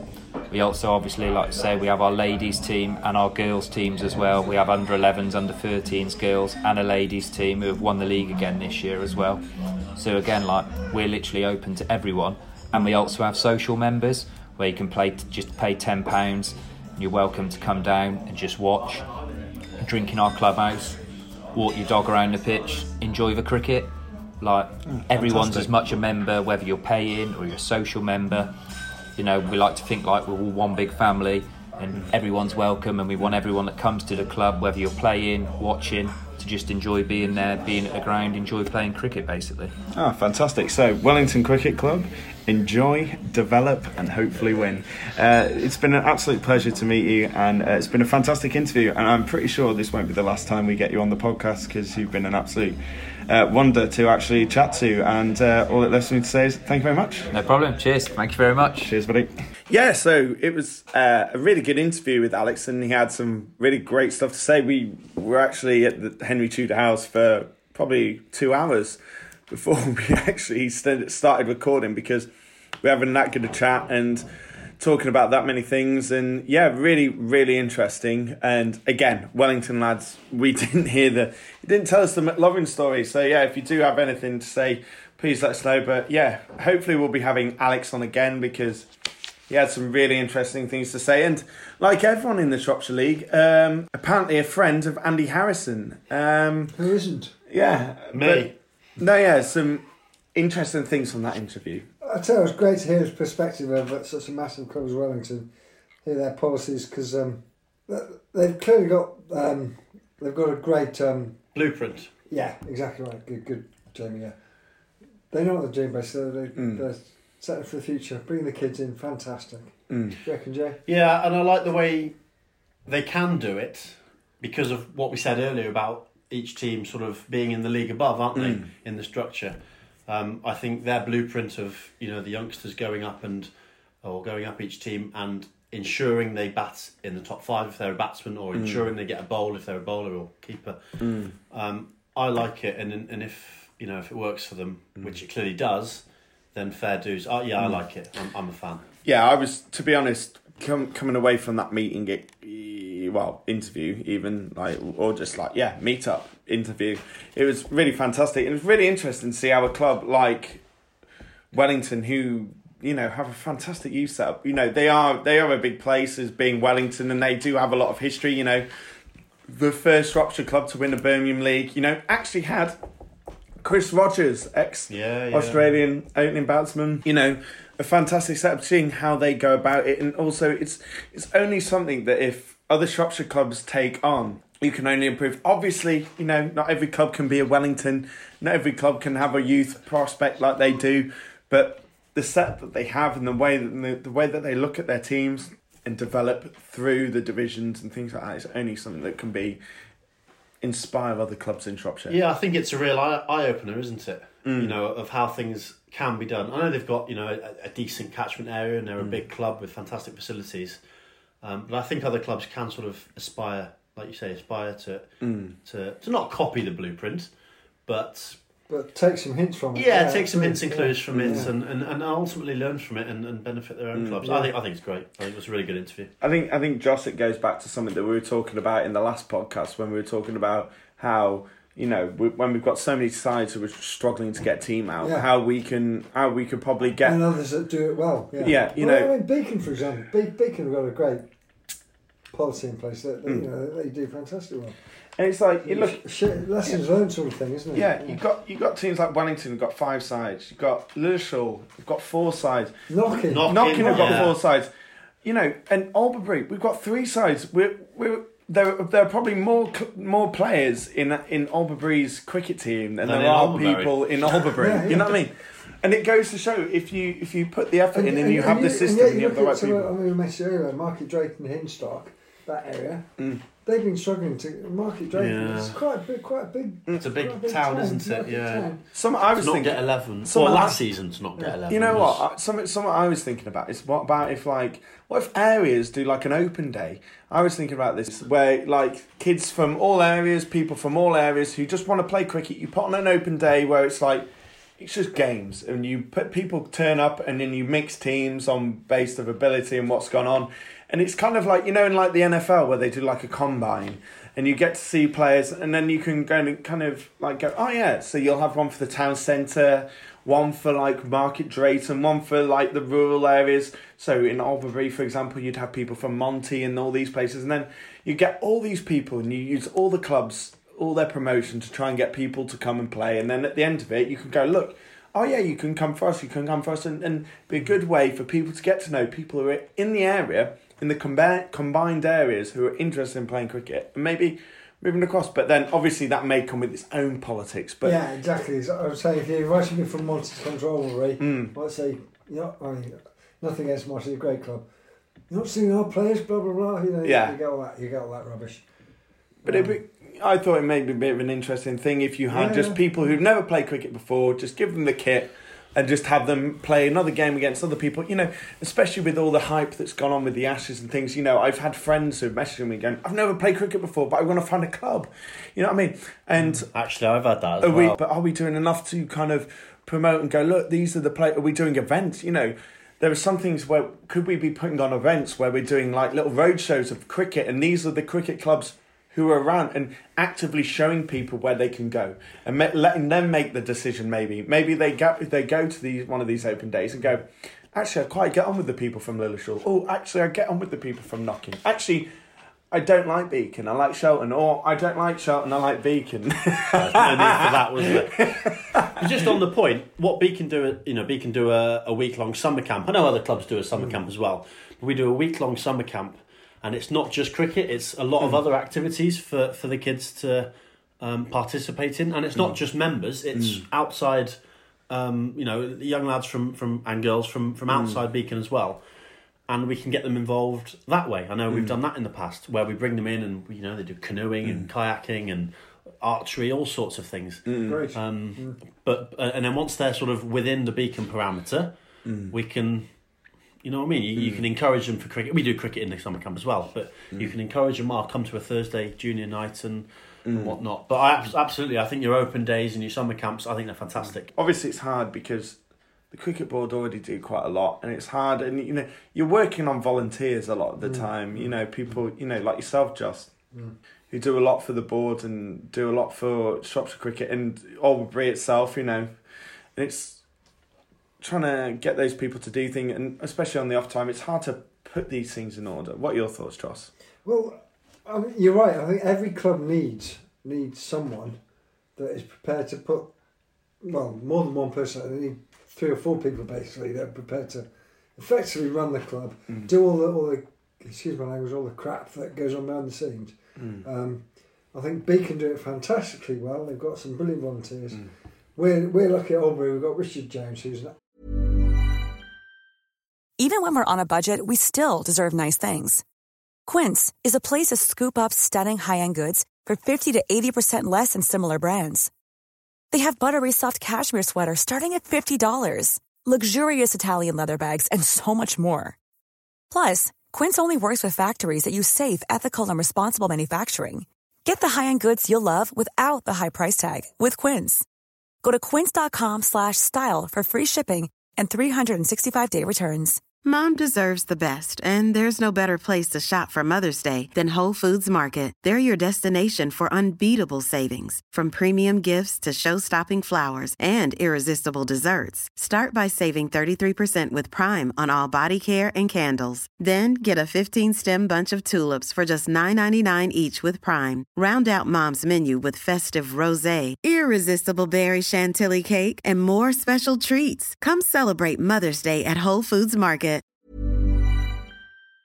Absolute stalwart. Mm. and every company needs these people, mm. and they're a dying breed, mm. unfortunately. One thing, one thing, finally, that will probably make a big difference, I think, in possibly the survival of village clubs and also in the survival of English cricket, and it may divide opinion, but I think the hundred's going to have a massive impact, and I, I think for village cricket itself, I think that's going to be huge. Whether clubs in county cricket dislike it or not, uh, to be honest, I think it's going to be massive. Having cricket which is competitive, which people can get behind, people see things like football in big cities. I think it's going to be massive, and also it's going to get people seeing cricket and wanting these big games, and also wanting to play cricket. you've got one game that's been live this season, the World Cup final, and then you've got the tense game, the Ashes, which was fantastic, which people have heard about. People were interested in cricket again, and it's kind of revitalised cricket. You know, county championship attendances went up. You know. With people who are the regulars, but then also, you know, you've got people wanting to play cricket again. And I think the 100, for me, I think is a good thing. More to the fact that it's going to be on terrestrial TV more than anything, and I hope it will invigorate the new generation.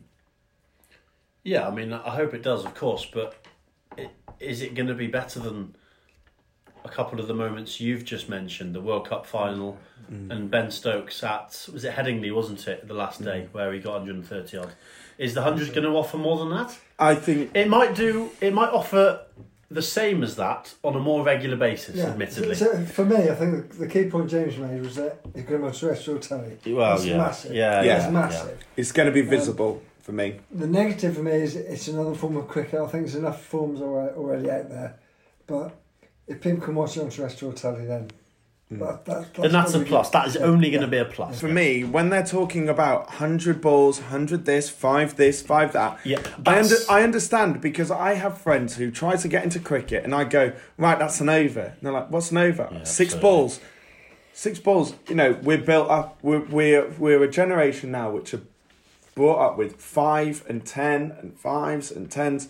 It's not 6 make, 6 and 12s make things anyway, you know, without seeming kind of like new age and things like that. But you know, giving people right, there's hundred balls, and that's what you got to do. And someone can bowl five balls or bowl ten balls. You know but, what I mean? but does that It make makes it a little bit more complicated for viewers? You can is it am I right? You can choose how many balls you bowl. You can Yeah, choose whether a couple bowler bowls five, Five or ten, yeah.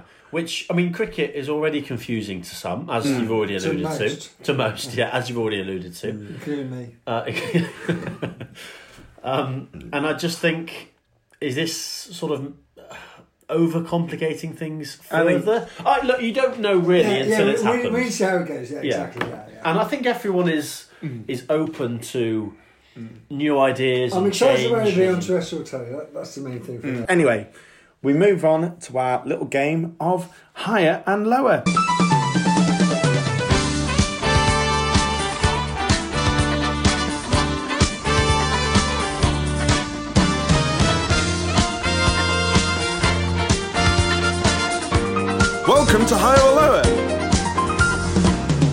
Your host, Josh Elliott.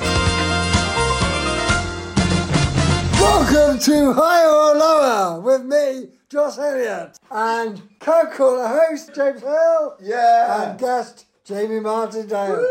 So, so the rules of the game are: I'm sure you all know the game Play Your Cards Right from the 80s. In fact, you probably don't. I'm just an old bastard. I was born in the 80s. but basically, Oh, yeah. Yeah. basically the rules were: you had a card, you had to guess whether it was higher or lower. Cheers, Bruce. Bruce Forsyth is now dead. R.I.P. Bruce. I'm nearly there. I'm nearly there. I know. But okay, so so basically, I'm gonna I'm gonna I'm gonna read out some cricket stats, and you have to decide whether or not it's higher or lower than the previous stat. Obviously, we- Okay. so we haven't got a starting. So, so my starter for tens, you have to guess the number from this one because you haven't got higher or lower. So Okay. the number of run scorers that scored a thousand or more runs in the Shropshire County Cricket League this year. What are your guesses? And by the way, by the way, I have some spiced rum against both these guys. If they get it wrong, they have to down it. I have to say, it does smell very spicy. James Hurl's quite excited about this. Jamie Martindale looks ill. Nothing new there. So, what are your guesses? Number of people that have scored a thousand or more runs this year. You want me to go first? Why not?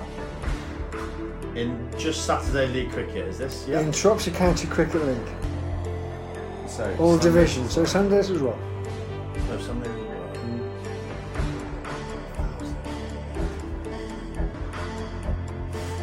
Four. Jamie Martindale says four. Alright, I'm James gonna Hill. go. Don't say higher or lower. I want a figure. No, no, yeah, yeah, something. Yeah, I want a figure. Um, I think Conor Glendenning may have that.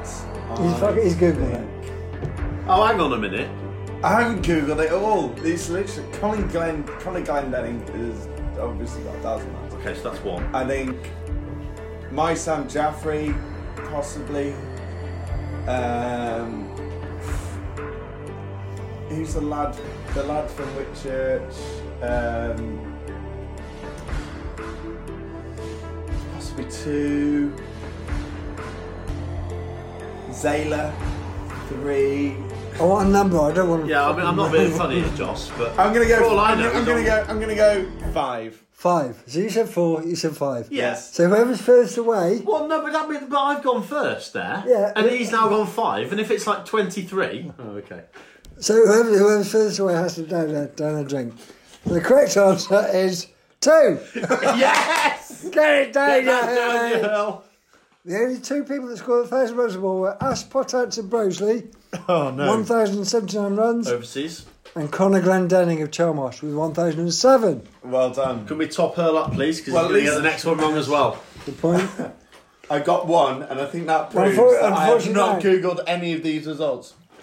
so now, that was a bit tight there. wasn't it? It's my rum, so I'm being quite tight, and I can't put the lid on.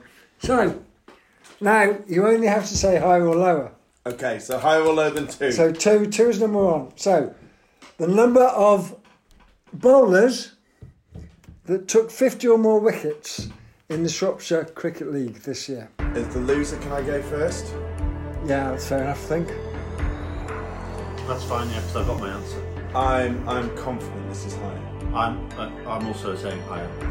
Sam Griffiths definitely got more Yeah, than 50. absolutely. I think there's bowlers in the Premier who definitely got more than 50. Yeah. I'm going higher. And two, yeah. So you're Hi- both right. You're both right. There were Can we- four. I was going to say four. So Sam Griffiths, quite right, leading wicket taker, 69. Shabir Khan of Newport got 62. Ryan Quiney of Worfield, 53. Uh, and Matthew Sayers at Forton, which surprised me a bit, 52. Good So bowler, not Andrew good bowler, Swarbrick. Matt Sayers. Yeah, oh yeah, yeah. Good bowler, especially in Division 2. Yeah, yeah, yeah. So, Lovely bit of in swing. so we're looking at four. Now, higher or lower than four, the number of tied games in the Shropshire County Cricket League this year. So who's going first here? Does it matter? It's your turn now. Yours. Tied games. Four. Higher or lower. All the same, you can go for the same if you want. So tied, exactly the same score. Yeah, that, that's a tie. You know what a tie is, yeah, don't that you? is, that is a tie. We, we, we've already spoken about a tie earlier. I'm I'm going to go lower. I can remember. I can't remember who it was, but I can remember there being a tie. I'm going to go lower than four. Higher than four. Game himself. You know Don't want to what? hurry, yeah? You know what? Pearl needs a drink. 10, 10 divisions, 10 divisions. I'm backing there's been more than four. I'm going to say higher. And the correct answer is six. Oh, Drink Drink me. Jamie! Drink, drink, drink, drink. oh, Oh, I swear. oh. I don't have the details of the games. I know Frankton were involved in two of the That times. is spicy. Okay, so uh, Just to let the listeners know, I've got about twice as much as her in my glass. And Josh So- has also passed the bottle next to me. so we're working on six then. Higher lower than six. Individual most runouts in the Shropshire County Cricket League this year. Individual. So by most one that's by a single person. Yeah, yeah. Um, Six. Oh, that's a, that's a I'm gonna go. I'm gonna go higher. I reckon there's gonna be someone who's gonna be an absolute gun fielder at point who's got more. It's not you, is it? Well, I was going to say, you in that Sunday game, where were we at? Oh, where were we at? When me and Doyle opened the batting. Kinley. Kinlan. We dropped Doyle off my bowl. Yeah, well, you tell you what. You had, What wasn't You had a trying- blinder at point there, Hurl, I've got to be honest. I wasn't trying. I was on a nice Why? day. Why would you but not try on a cricket field? It was just something. You let us Come down. on. We scored 300 runs and they got 100 for all out. How many of those 300 did you get? Awkward silence. Anyway, most runouts. Higher or lower than six? I've gone higher than six. I'm going lower. You're going lower? Yeah. Oof. The correct answer is four. Yes. Joke, joke, joke. so there were four people that got four runs. oh, hang on a minute. Where's that sick bucket? Oh. Oliver Wood of Worfield thirds. Oh, my lord, Chris that's- Campbell of Kun thirds. Chris Sam, Campbell, I know him. Thank you, Chris Campbell. Sam Davis of Harcourt and Joshua Norris of Allscott all got four run-outs each. Oh, I thought that was the question. No, no, no. Oh, So, that was spicy. That is really. yeah, that because is- you just topped yourself up. That is really. yeah, yeah. Whilst Josh was asking the question, you topped yourself got up. To the to same blame. as you, so it was fair. Get got out. yourself to To blame. the same as you, so it So- was fair. But so- it did. It did burn the back of the James, Um, James, you're not the host now. Yes, yeah, sharp on my quiz show. So, All right, Bruce. higher or lower than four? Hurley's got a bit of an advantage here. Josh Elliott's average. No, Owen, Owen, Lower. Owen Roberts batting average in the seconds Oh god. for Albury. I don't know who this. I don't know who he is. Owen Owen Roberts is a bowler. Um, he likes to swing the bat lower half. Um, I. Higher or lower than four? Owen Roberts batting average in Albury second. I, th- I feel you know, this is it's- a bit unfair. I've you got know, to be honest. You know what though? It's hard because it's not. it's, harder for me. It's no, no. It's hard for me because I know he's a batsman who could possibly average twenty, but I've seen him walk in first ball, last man, with three runs to win, ten overs to go, and has walked down the crease and missed a straight one, just to lose the game. Um, Sounds like our captain, that Chaz. Ah, he loves it, Chaz. So um, higher or lower, boys? We have to. I have to Um, actually, you know what? I remember someone saying his average was two. So I'm going to go, and I don't think he got too many on the final game of the season. I'm going to go lower. I don't know whether to play the game and go higher, or just try and sort of play it safe. If we both I'll get play it- the game. I'm going to go higher. You're going higher than Four. Was it Four, four? Yeah, yeah, higher than yeah. four. So Come on, Owen what was Roberts' it again? average- Owen, come on, Owen. His average is 4.14. Yes, Get it down now. Zulu Warrior. Top him up, top him up. Well done, Oh, Hal. God. We may not finish this podcast, I'm afraid, folks, because Hurley's going to get in a state. Oh, steady, Josh. Okay. It stings the nostrils. So, So, higher or lower than 4.14, the number of Beacon players with more than 5,000 runs in their history. is that all competitions? All competitions, in- according to the Shropshire County Cricket League website. That includes midweek, does it? According to the Shropshire County I Cricket don't. League You, website. you're being too technical. Does that include midweek? No, it doesn't, does it? Can we just say this is unfair now because I don't know anything about it. Oh, talk about deja We'll do next year. Yeah, just for the listeners, I have tried to tap up both of these lads off camera tonight. um, so that, can you say it again? The More number than- of Beacon players Yeah. with more than 5,000 runs in On a history s- Beacon, according to Shropshire County Cricket That's a Saturday website. only. So five thousand. How long have you been around for? What a beacon! I've just had this just completed my fifth season, but I know I've just gone above. Is it Hosking, Steve Hosking, in the all-time Saturday run scorers for Beacon? Just gone above him. Up, hell. up to I can't remember. I've got to be honest. I don't know. You're just saying that. No, no, no, no. I've just been told by James Bellamy. Told me the other day. I- I've gone up to sixth place, I think, in the all-time that Saturday. More, is it more than four or five? No, I'm going to go lower. Lower, Lower lower, lower. You play the game early? Five thousand is a lot of runs, and Beacon have not been around. And lower, not been around that long. Lower. I agree. I agree with him. I don't Oh, think. that's I too don't. boring. But I agree with him. I think. I don't Yeah, think. I don't think he anyone agrees, he scored more than five thousand. I don't. I, I think I we think- probably have more than about two. We Aubrey No, is, no, 'cause I- Aubrey ah, is, Aubrey is the club. Mark more Jones is than our that. top scorer. Mark Jones is our top scorer. By with like about 11. billion runs. No, right, he's got eleven thousand, and Mike Corsell's the next with like seven thousand. Yeah, but this- and they both played. Yeah, but yeah, but you have to remember. The, the, yeah, but Beacon started 2004 in division. The lower division was seven or eight at the time, whereas people like Steve Hosking, Steve Reese, getting a lot of runs. Um, I'm not sure many have reached five thousand though. I'm going lower, I'm Joss. going lower. Yeah. I'm big gutted that you're both right. The answer is one. Okay, who was that? It's Steve It is. Hosking. Oh, yeah, Hosking, there you go. 5,405 runs. So that's Saturdays only, is it? Yeah. Shropshire County Cricket League. Oh, Josh, just tell me. don't know, I don't A simple straight yes or no would be. I don't know. So we're still at four point one. So now we get a bit more personal. So, higher or lower than one. Hurley, when did you start playing for Albury? oh no, um, 2004. 2004. But I have two different play crickets. So this- 2004. So technically, so I haven't technically, if a you're question looking, yet.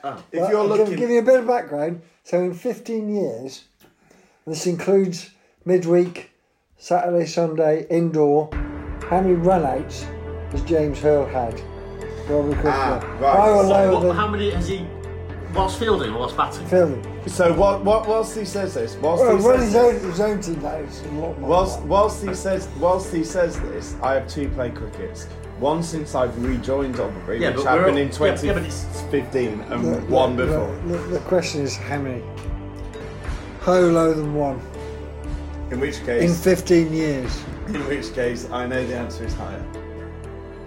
I don't know if you're double bluffing. But if it, but that that is if it's going on both play crickets. So you, are you saying you've got two profiles in on play cricket? I have one before I returned to Albury, and when did one you return to Albury? um, three four years ago. This, this season, this season, the season before, Okay. the season before that, and the season before that, I played half a season. So okay, so just out of curiosity, have you had a run out in the last sort of three, three and a half years? I had one this season against Wem, first game of the season, first two, Did you? third, yeah. Was it a direct hit? It was a fantastic run. Was it a direct hit? I, d- I was at I was at point. I dived to my left, caught it in one hand, picked it up. Oh, hang on, no, no, no, no, you did not dive. He's in the court as well. I did- Oh, you didn't play that game. Oh, I'm gonna get. I, I'm. Oh, I'm gonna. I'm gonna. I'm gonna.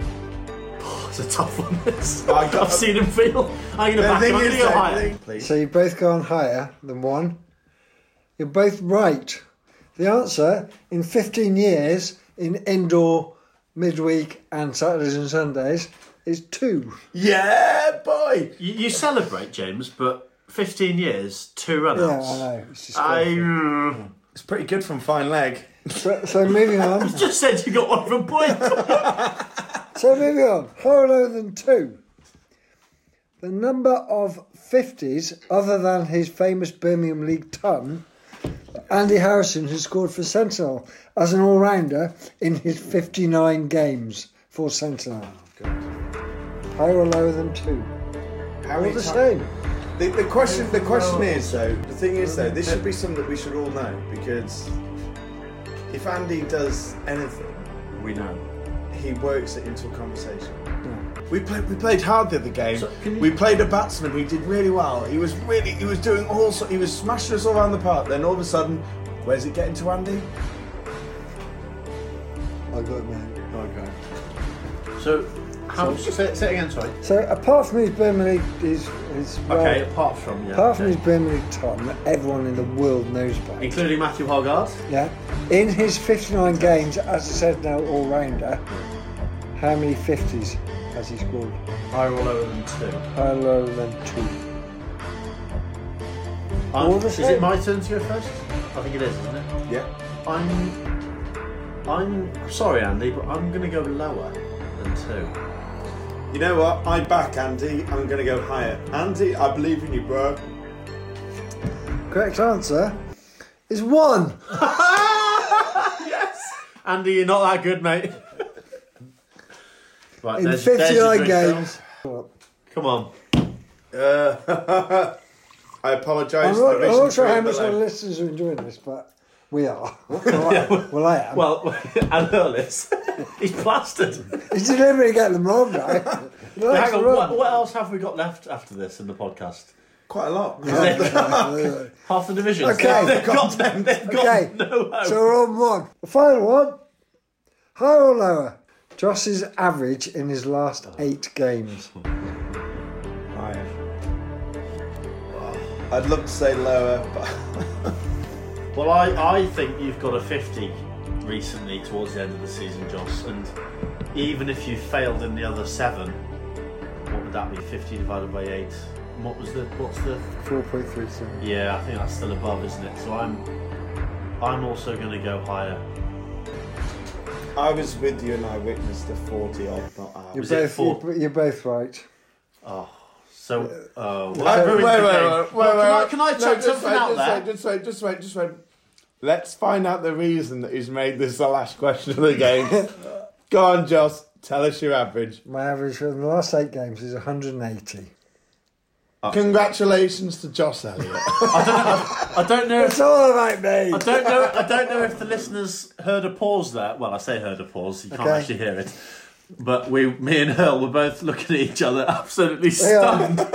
I, I, I, what's that? it? V Kund, 41 alright. V Wellington did not bat. V Kinlan, 50 alright. V Richard, 41 Oh, alright. hang on, hang V on. Axon V- Scott, hang 19. No, hang on. V Ponsonby V did not bat. Kindler. We're including Sunday cricket in this. My last eight innings. My last eight games. oh, that's, oh, that's My a last trick eight question, that is. What about your last eight innings um, Saturday only? Probably about three. Well, I was still wrong then. so there we go. There we go, listeners. Uh, Joss Elliott, higher or lower, and just the game, just to get through that he averaged 148 in his last eight 180. Can I, 180. can I propose that me and Hurl have both got uh, our shots of spiced rum that will down them anyway? Yeah. Yes. Cheers. Yes, well, boys. Well, Let's move on to the other divisions. well done.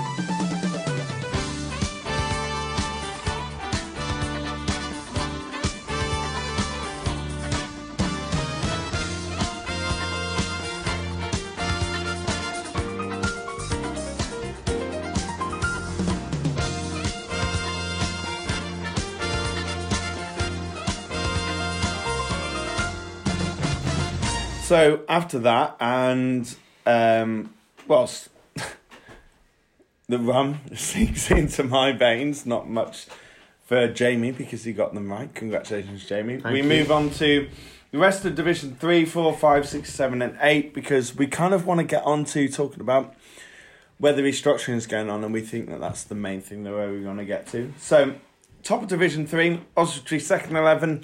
Now, at the beginning of the season, Oswestry 2s were confident they were going to win the division and they felt like they were going to win it quite comfortably. But second and third place were Shelton second 11 and Ludlow second 11. So decent results for those two teams. Yeah, I think, you know, back to what we said before, Oswestry first 11 play in Birmingham League, their second 11 coming into Division 3. I think you'd expect them to do well. Shelton 2s, um, their ones, of course, have had a big influx of new signings. Um, knock on effect helps the, the second 11. I know Ben Chambers, you know, a friend of mine, um, has played a lot of games in the twos, sort of the back end of the season, done really well. Um, and potentially has helped them over the line for promotion. We think we think they're promoted, don't we? Um, without confirmation. Um, Ludlow twos again. Another big side who are in the Premier Division for me. Yeah. You know I mean? And So they've to got that that top depth. They've got a little bit of depth for the second eleven. Um, Wellington threes. We've spoken a lot about Wellington tonight. Do things the right way. Well, above them, you've got Wellington, Willie, Willie. sorry. You got above them, you got Willie, who are on 289 points, you know, with the best of the rest in that division. And then, yeah, it's a bit of an interesting situation because penultimate game of the season, Hinstock got removed, which made a bit of a difference, but in the end, it didn't make too much. It, you know, it, it gave Hodnet a chance, Hodnet, Peplow, and Tibberton gave them a chance to stay up, but at the end of the day, they didn't quite make it. And they actually, from what I gather, they they fielded a side with seven players just to make sure that they could, didn't. fulfill the fixture, make sure. Yeah, you know what I mean. They didn't have the same fate as Hodnet, as Hinstock. which you have to admire. Mm. Um, although I imagine it would have been very difficult for those six or seven mm. players. but finished um, 31 points behind Quatt second 11. And for me, Quatt second 11, another team who kind of like, oh, I felt weren't too much different from Albury second 11 last season, who find themselves Okay. top five of the Division 5. So I, you know, for me, I don't think anyone from ninth downwards from Division 3 to the top five, six in Division 5, there's too much of a difference. Now, we move on to Division Four, and Chelmarsh Ran away with it. ran away with it. But you know, when you've got two players like Steven Zayler and Conor Glendenning, what else do you expect? And then also Wheaton Aston. Good gap for that. Good You know what gap I mean? for them. Thirty-one points. Is it thirty-one? Yeah, thirty-one points ahead of maybe, maybe twos. second. But then also, you know, 59 points between them and Chelmarsh. But then for a lot of teams who played in that division, you know, I spoke to Calverhall pre season and they said that Yeah. Wheaton Aston and Chelmarsh would be the two teams to beat. Bang And on. It's absolutely bang on. And, you know, you mm, it's going to be interesting to see who goes up and down from those divisions and like we said we'll talk about that in a minute when we talk about who goes up and down and how what that may do but then at the bottom of division 4 you've got Church Stretton and second from bottom Kai Glass Jamie Yeah, shame for Kai Glass. Um, if they do go down, we've got one or two friends, um, at Kai Mm. Glass from uh, playing for Grasshoppers, Nathan and Nick Broadbent in particular. Um, so of course it would be it would be a shame on a personal note um, if they got relegated. They're four points behind Bishop's Castle, eight points behind Bridgnorth, threes. So quite a close sort of uh, Church Stretton a little bit behind, Yeah. but but from sort of eighth to, to tenth, um, Mm. very close. Only ni- is it nine, eight points? Sorry, separating those three sides. So it would be a But shame then- on a personal note for Nathan and Nick. But, but then 30 points between them and Calverhall and for me I think you know yeah, that, those- that's a big difference. In, You know, in I- Division for- Four. For me personally, having played for Calverhall and also seen Acton Reynolds and also seen Wheaton Aston in previous seasons, I genuinely, I, I genuinely don't think there's too much of a difference between. I think the teams who have finished top three of Division Five will do well in Division Four, and I don't, you know. I don't. I don't think there's too much of a difference between teams who are doing mid mid table in Division Four or bottom half of Division Three between those who are at the top five positions of Division And Five. to be honest, conversely to what James said, it's a shame to see Kai Glass and Church Stretton going down because you got mates. Looking at it as an Albury seconds player, Mm. it's actually a good thing because I'll play him next year. Yeah, I can't wait to play It'd be Nathan. great and- for against yeah. And, and Mole. Mole! Church Stretton as well. M. Olay. it will be fantastic. But then we move on to the Division Five, and Wem second eleven, fair play because I spoke to some players who also played against them last season, and shared the same thoughts that I did. You know, Wem second eleven I haven't done quite a lot in the last few seasons, but this season when it's mattered, they've absolutely smashed it, Well, and they've they've, run- they've ended run up away in with it, haven't yeah, run away with it, and you know, for Wem Cricket Club, you know, even though they're playing, you know, like Ben Peel and players like that, they end up just going into their first eleven anyway. It'd be good for their second eleven to keep moving up those divisions, don't Yeah. you think, Joss? Yeah, yeah, absolutely. Bridge the gap between where the first are and where the seconds are. Com- completely right. Mm. And um, I mean, looking at the bottom of that division, to see Whitchurch second to bottom potentially relegated is Wow. is bizarre because when they played us at our place, they had um, they scored 316 for Yeah. eight or 45 overs. Had um, Ed Watson Smith. I think he only played a couple of games for them, but he scored 95. Mm. Dave Marvel, great guy, good friend of mine, scored 91. Mm. Dave Weaver scored 60. Um, and they, were- they were Mm. they were very, very strong. They'd been our first on that day. Mm. But the thing with all these big clubs, it depends who turns up on the day. Yeah. For me, I think what I heard from that Whitchurch team that played us on that day was more of a fact that they were available and they didn't feel as though because they were only just available that they could put them straight Yeah, into their yeah, first eleven. I think Ed, Ed, You know I mean? Ed Watson, but I think I think Watson Smith was only available for three games or something. I think So yeah. quite right, they thought they couldn't just put him in the one. I think you look at you know you look at Wem, Broseley, Condover, and those teams are by far and away the best teams in those leagues. And to be honest, for me, I don't see any I don't see anything in them not going up and up and up. And for me, I see Market Drayton being one of the teams to look for next season. Yeah. But then again, you know, you look at Newtown down to Whitchurch, and there's hardly any points between those teams, and you know it's very much of a muchness. And you know, Whitchurch had Whitchurch, like we said, they've got those good players who can come in and make a big difference for them. But then again, from whenever we've played them, how many times can those players come in and make that difference? You know, Molly Batkin, a fantastic player, um, but she and she's playing every season. But how much is she backed from the rest of the team all the season? And you know, there's not too much of a difference between you know your much Wenlocks to your Newtowns, and you know I think it's an it's going to be another league quite like Division One, where it's a two half a league. You know, your top six are in a league of their own, and the bottom six are in a league of their own as well.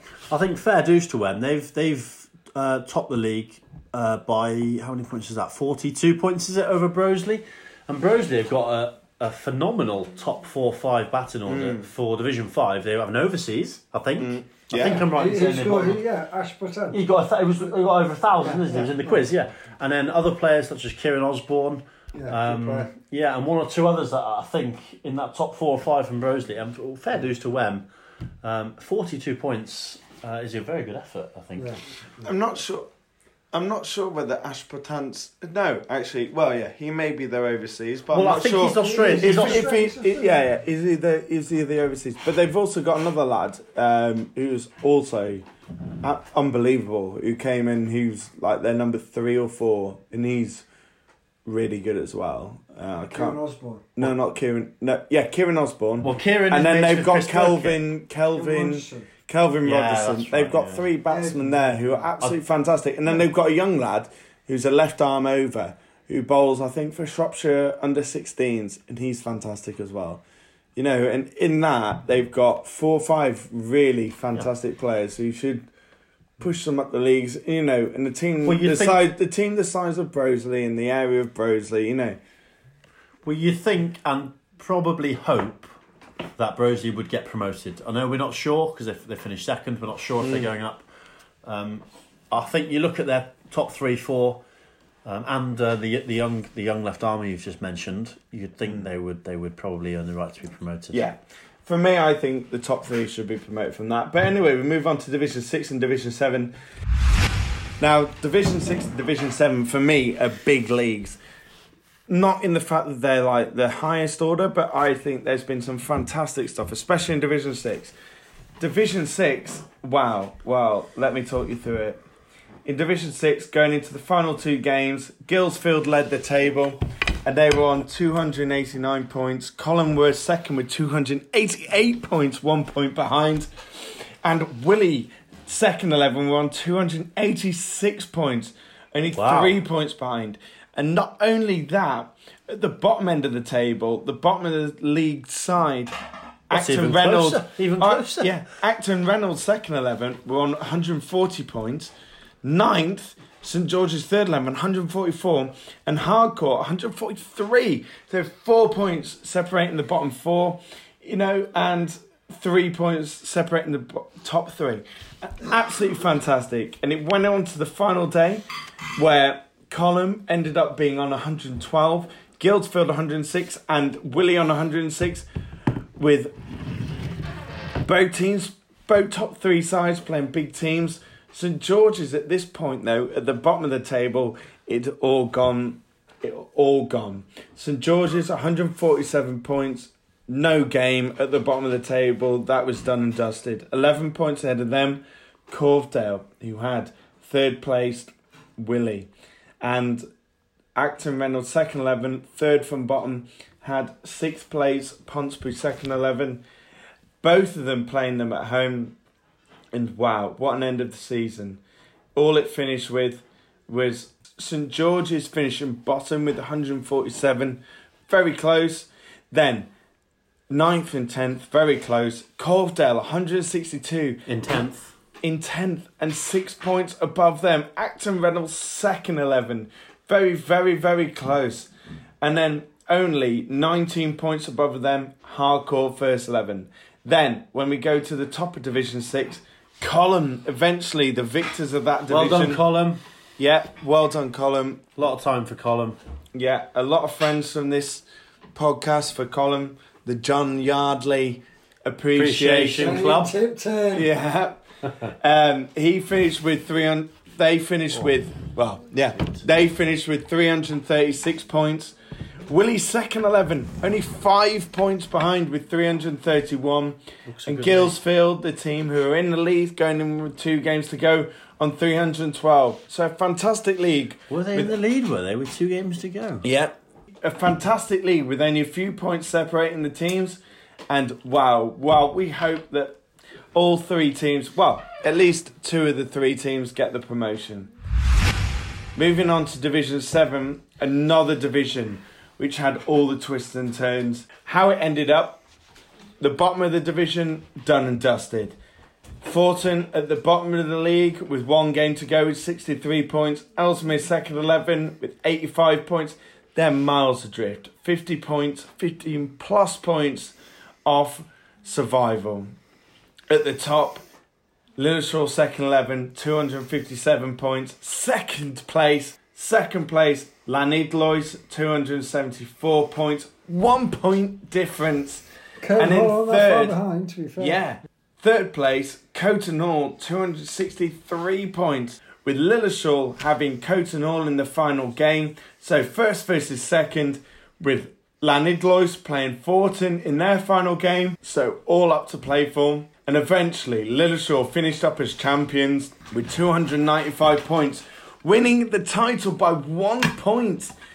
Lilleshall winning with 13 wins, only one loss and four cancellations. Llanidloes with 14 wins, three losses and one cancellation, with Coton Hall finishing on 267 points. 11 wins, 5 losses, and 2 cancellations. A fantastic end of the season for the lower division clubs. Then, Division 8. Very much cut and dry this division. Welshpool 10th, Much Wenlock 9th, Albrighton 8th, Iscoid Friends Banth 7th, Kai Glass 6th, Condover 2nd 11th 5th, Lilleshall 3rd 11th 4th, Allscott 3rd 11th 3rd, and then top 2. Chirk 2nd 11, completing a very good year for Chirk, finishing on 265. And then top of Division 8, Jamie Martindale, is Beacon's 3rd 11. Led by Steve Reese. Fantastic season for the 3rd 11. I know players like Ed Farrow um, in particular have really stepped up. Um, and it's been great to see them in Division 7. You know, a lot of youngsters have come through. Um, people like Emmett McKinley as well. Um, Ed Blunt. Um, Emmett in particular has had one or two opportunities uh, in the first team as well. I know the last game of the season for the first team he played um, against Newtown, I think there was four or five under 17s involved. Tom Simpson, uh, Martin Lewis, who's played a lot this year. Um, Emmett was involved. Martin Lewis is a, a great cricketer. Yeah. And a great, great lad as well. Yeah, he's a good lad, Martin. And young Smithy has played two or three times in the first team as well uh, this season and has done has done fantastic. Um, so And great, yeah. great to see, great to see our third eleven sort of developing the youngsters, which Mm. ultimately is what we use it for. Yeah, and absolutely fantastic, and it's great for development, and it moves us quickly on to the Sunday divisions. Now, with the Sunday divisions, you know, Worfield third eleven once again, absolute champions, the best team in Sunday cricket, which you know, not many people can deny really. Whitchurch and Albury running them close with an absolute fantastic performance, and Shrewsbury fourth eleven finishing fourth. And, and It's- big, big shout out to James Lee 'cause he's done a tremendous job with our thirds this Yeah, it's been absolutely fantastic. third. Love you, James Lee. And I, I hope you do it again next year because you've done a great job. Yeah, it's been fantastic from James Lee because he's blooded the youngsters and he's mixed it in with a Yeah, lot of yeah, people who've never Yeah, played yeah. cricket before. Yeah, and the atmosphere they've got there is, is tremendous. Mm. Youngsters, people who've never played cricket before, but also then people who've been playing cricket. Then let's not forget Sunday Division 2. Let's not forget Sunday Division 2, where Shelton, third 11, have finished top. Oswestry, third 11, in second, only seven points behind. And then Sentinel, third 11, who finished three points behind. And then Wellington, fifth, who finished 40 points behind. And then 10 points behind them, Lilleshall, fourth 11. So Wellington, fifth 11, Lilleshall, fourth. All teams who finished who were in Sunday Division 1 last season, all in the top five. And then you're looking at teams like Newport, Bomere, Knockin, Madeley, Ellesmere, all teams who are looking to get other teams up there just for youth development.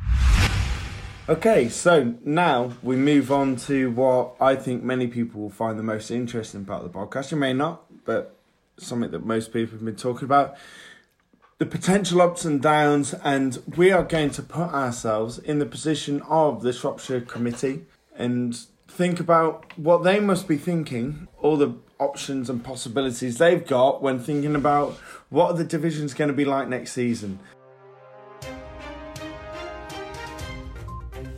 The League Restructure Debate with Jamie Martindale, Joss Elliott, and playing devil's advocate, James Hurl.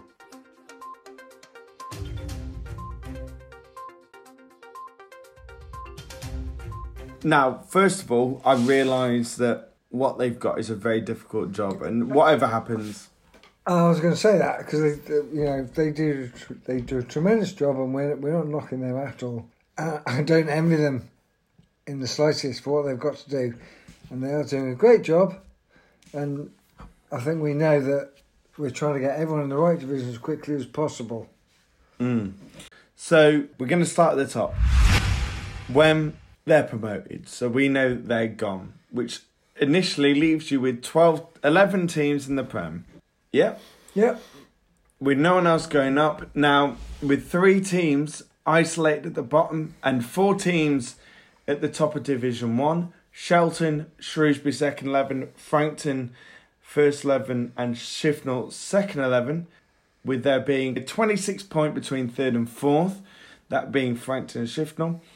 Where do we think it's happening? Do we think that they're going to relegate one and just bring up Shrewsbury and Shelton? Do we think that they're going to bring relegate three and bring up Shelton, Shrewsbury, and Frankton? Or do we think they're going to go, look, there are four teams with a massive difference there, and there are four teams at the top of Division One who are by far and away the best teams in Division One, and we're going to promote them. What do we think then, guys? I, I think, in terms of points gained of both the bottom three clubs in the Premier Division and the top four in Division One, in terms of points gained, I think it would be fair to relegate three and promote four. But I also think that's a big number, relegating three and promoting four, and I, I'm not sure I'd like to see that. Um, Absolutely on that, Jay. Yeah. uh, yeah, I, th- I think it'll be, I think it'll be two down and three up. Yeah. That's what I think. I mean, it's, to, to me, I, I think it's hard. If you Allscott, for example, they finished third from bottom, fair play to them. For them to be relegated, I think it's harsh. Yeah, I agree. Because at the start of the season, you expect if you finish bottom two, you probably should be relegated. That's what you expect. They've got out of the bottom two on the last, albeit on the last day of the season, but they've got out of it. So to be relegated, I think it's harsh. Hmm. I, I have no objection. So to me, I would relegate St George's and Bomere and promote Shelton, Shrewsbury, and Frankton. Hmm. That's the way I'd do it because Frankton to Shifnal is a, is a twenty six point gap. Uh, That's quite a gap in itself. But this is hmm. no this is no ordinary season, is it? Hmm. This is the first season where, from what we understand, the Shropshire Cricket Board are trying to get clubs in the right, in inverted commas, the right division Yeah. as soon as possible. This this is a bit of a unique season, um, and like I said before, looking at the points, it's pretty clear what should be done. But I, I don't like the fact. It doesn't sit well with me that three would go down and four promoted come up. fourth and Fr- get fr- from only a twelve-team division in Division One, four to that's a third of the league to go up. yeah, Nah, not for me. And possibly two go down, so half the league have yeah, not for me. Yeah, that yeah. not for me. Okay, so playing devil's advocate, we've got ten. T- we've got nine teams in the Premier Division who've all got above two hundred points, and then we've got three po- three teams at the bottom of the division who haven't even been able to make it past four hundred and forty five. You've got Allscott Heath, one hundred and forty four, who are what quite a way behind Madeley. You know what I mean?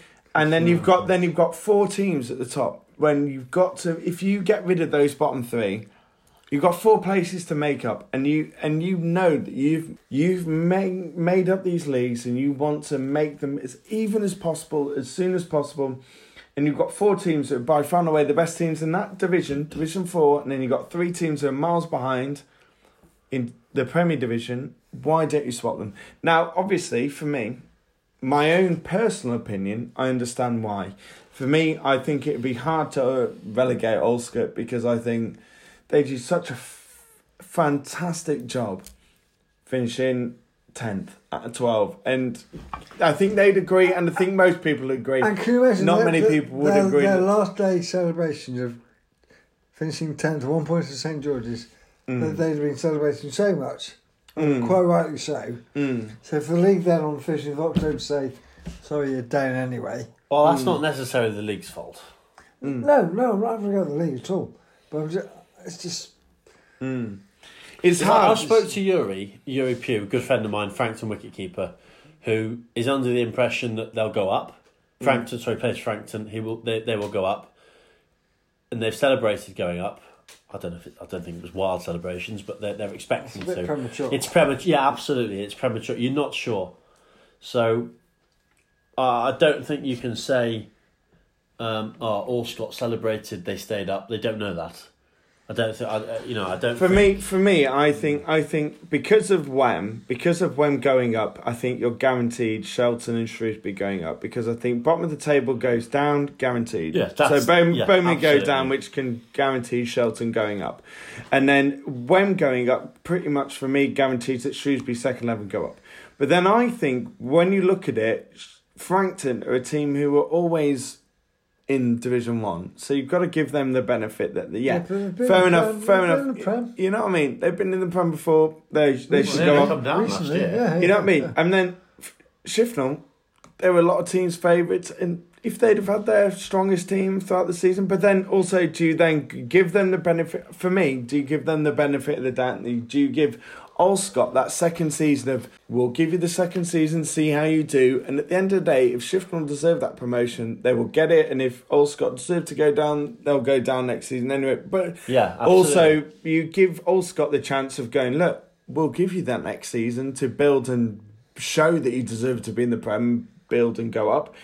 Or also go to Shifnal, oh, go on then, if you deserve it, go up. I'm not sure it's for the league to say, right now, Allscott's are better than Shifnal twos. Mm. Because ultimately, that's because ultimately we don't know the answer, do we? Really, we're only mm. going on speculation, and perhaps you know you might have mm. spoken to the league. We don't know if Allscott are better than Shifnal twos. Do we really? Really? Do we? I think Of it's. course not. No. I think it's 50-50. I, I, I don't see how you can make that decision. But then don't know. you say in that case Right now. do you do you not relegate Allscott because they're behind and then promote Shifnal? Then if Shifnal aren't as good as Allscott, Allscott will ultimately finish top of Division One and Shifnal twos No. will finish bottom of the Prem. No, because like I said earlier, I think it's easier to stay in a league, a higher league, than get promoted from the league below. Okay. Right. so no, so, I disagree. So, Joss, we'll go around the table. This is nothing against any team, but what would you think would be the. What would I do? I, I would relegate, without a shadow of a doubt, I would relegate St George and Bomere. I would promote Shelton, Shrewsbury and Frankton. Yeah, agreed. Agreed. I think Allscott Heath have finished third from bottom. They should not be relegated. Yeah, Y- absolutely. Um, they're going to upset. They're going to upset Exactly, either Allscott yeah, or yeah. Shifnal twos. I- I'm One of them will I'm be not upset. going to praise for what the league Yeah, do. agreed. But, but basically, because Wem got promoted, it's it's put a bit of a span in the works. Mm. Nothing against Wem. Fair play, Wem. Brilliant. As we said throughout the podcast, fantastic. But basically, to me, there's, you've got to relegate St George's, Bomere, and Yeah. promote promote the top three. To me, you shouldn't. You shouldn't just gift promotion to clubs. You shouldn't No, just gift no, it. no. And and I I'm full of admiration for Shifnal twos. Fantastic players, well led. Mm. Um, but they finished fourth. Is finishing fourth enough for a promotion in, a, No, no, in, a, in no. a league of twelve?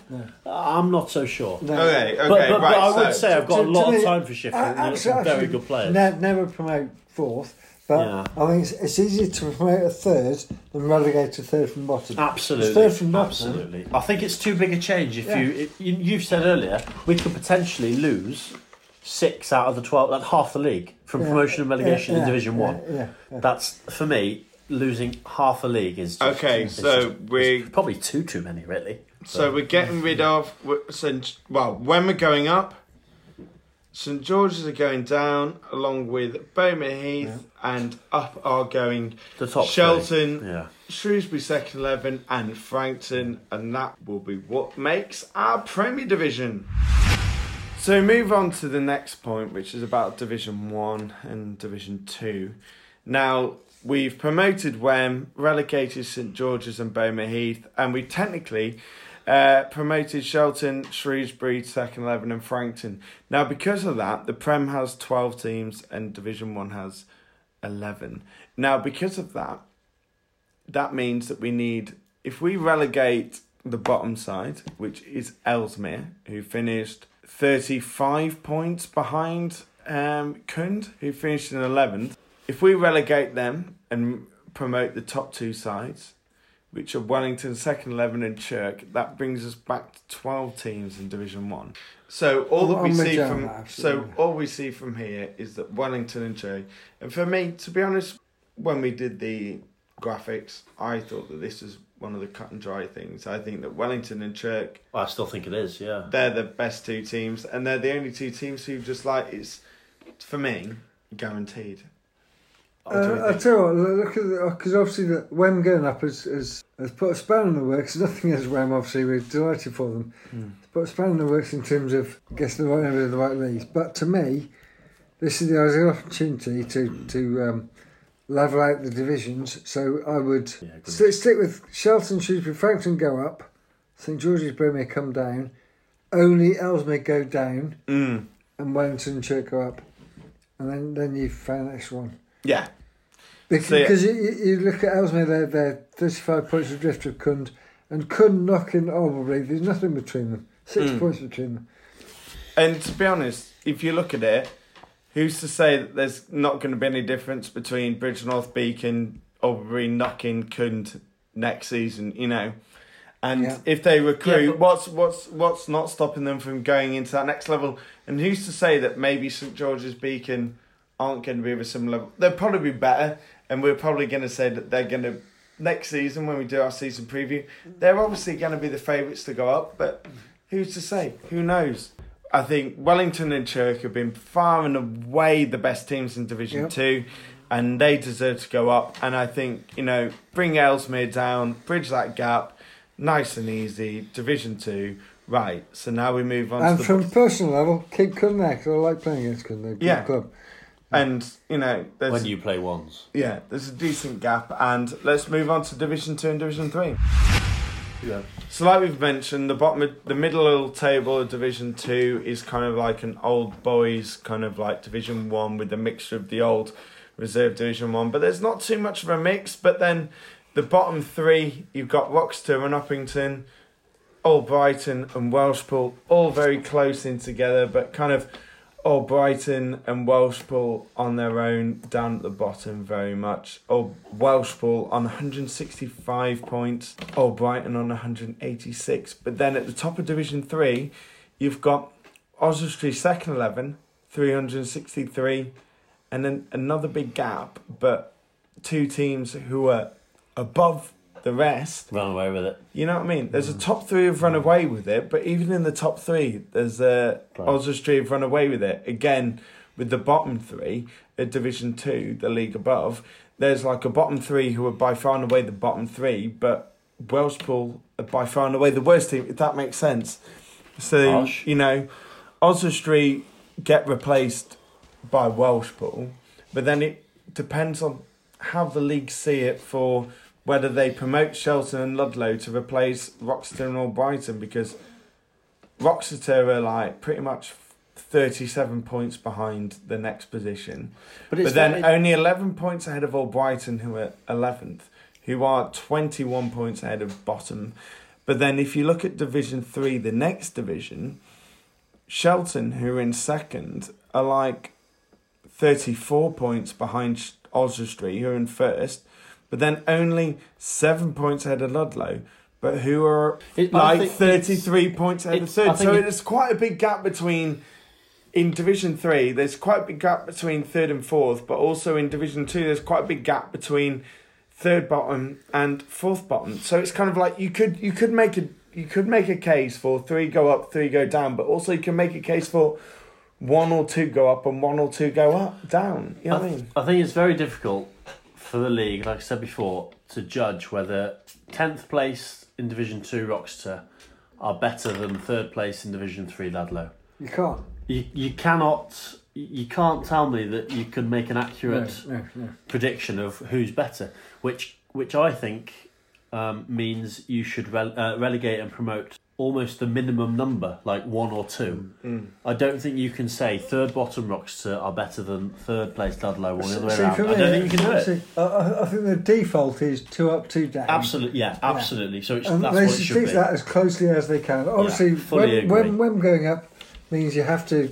make some adjustment here, which we've done. But that, yeah, and that doesn't really affect Yeah. the Division Two. So so so, so we're saying Ellesmere down one, and then um, two up, which solves that problem. Mm. But then, as much as possible, we should go two up, two down. So which makes so in Reg- division regardless so of points, regardless yeah of points. so regardless of Yes, points yes. in division two we're saying oh Brighton and Welshpool go down Yeah. and Oswestry and Shelton go come up. Yeah. Yeah. Now But for now, me we, now we've got the additional thing now. There's only eleven in the league. Now, 'cause of for who's me, for me, I've spoken to people from the league, and what they've said is if they see a big gap between the teams who are at the top and the bottom, they want to get these leagues as close as formed as as they are Yeah, to being I- I even get as that, possible. Which we so, understand, So, so if there are three teams who are cut adrift at the bottom of one division, and there are three teams at the very top who are miles ahead of the rest, they will pro- they will more likely they want to promote teams more than relegate, and that's Def- something that's something define- actually that Jamie why? Dowley said. He said he said there's going to be one thing. There's going to be more promotions than there are going to be relegations. Whereas then James Ralph had also said that he wished that relegation and promotion permutations would be set before the season. But obviously, you know, with everything that's going on, you know, who's to know whether someone comes down from the Birmingham League? Who knows that even if if one didn't make it up, and it all makes its way down into Yeah. other leagues. There could, but then, there could have been Shropshire club that ended up bottom of the Birmingham League. Hmm. How do you define For me- miles adrift or miles clear? Yeah. Is For it me- is it one win? Is it five wins? what, what what's miles? For me, I think that the, the league would rather get the leagues sorted in the first two years. So I think they're more likely to relegate teams.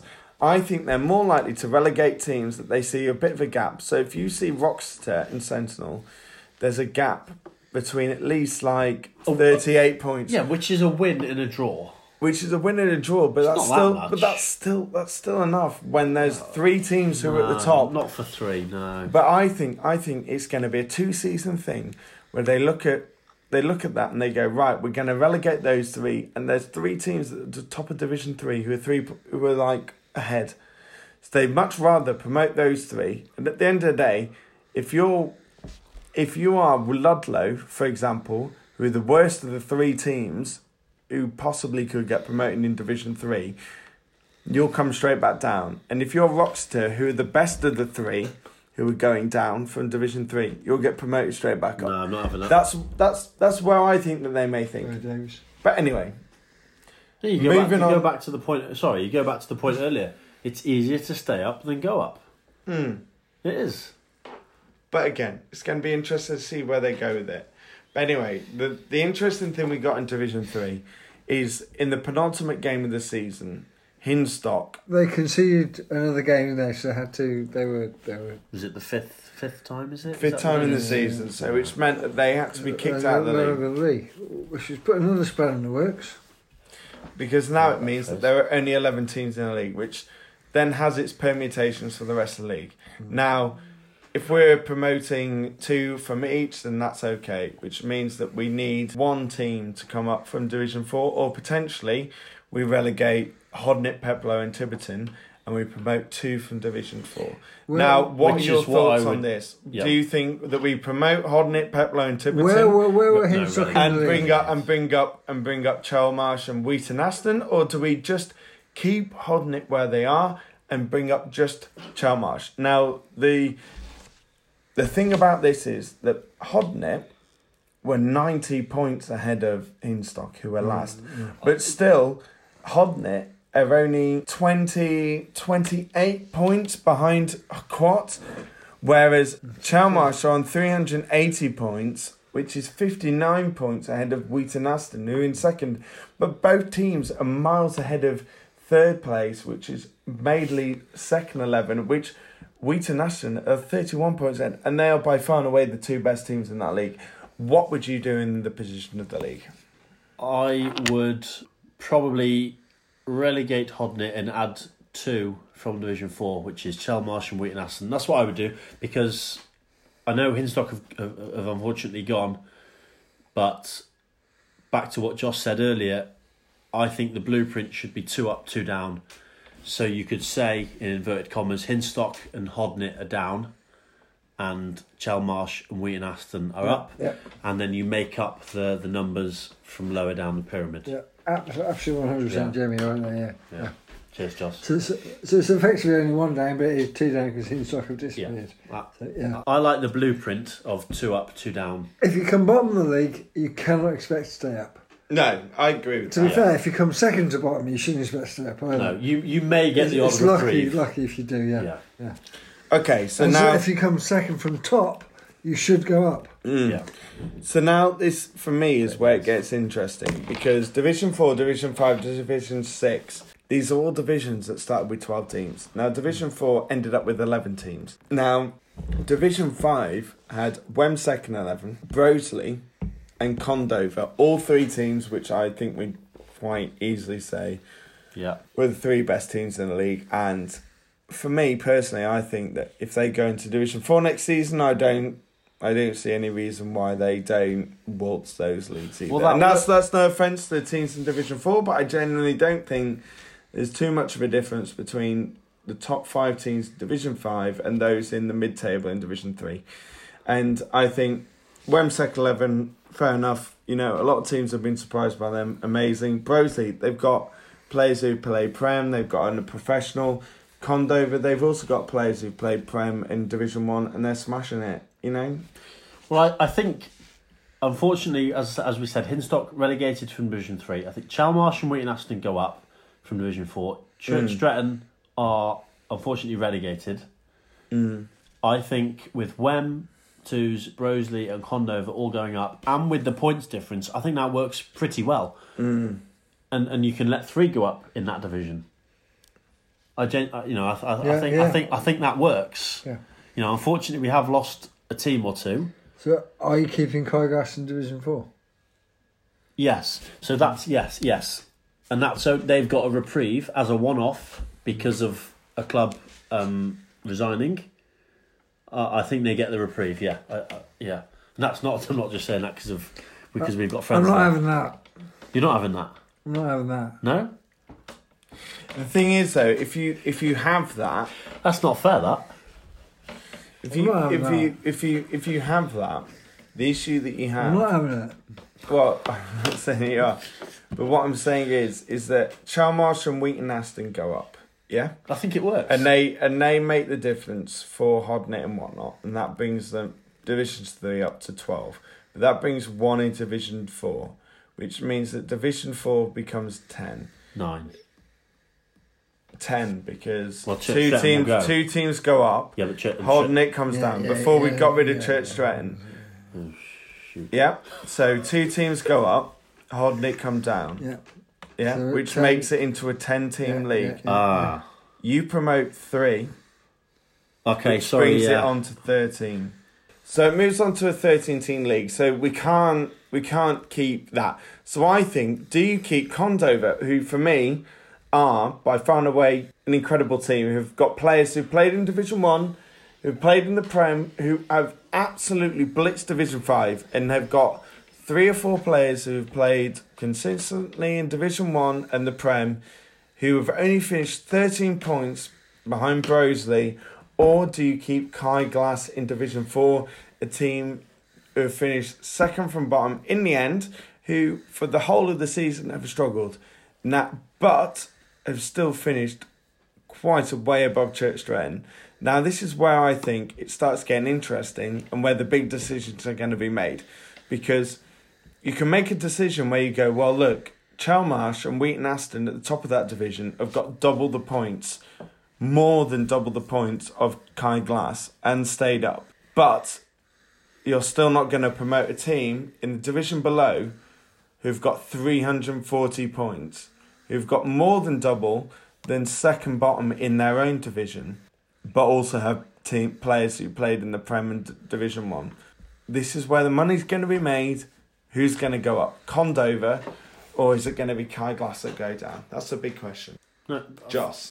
To, to me, um, I relegate Kai Glass and Church Stretton. and you promote Jamie? Condover. I'm from Condo, yeah. yeah. I, I understand where Joss is coming from with the points. Um, Condover finished a long way above Market Drayton. What's that? Is that 71 points above Drayton? Yeah, this So I understand where Joss is coming from.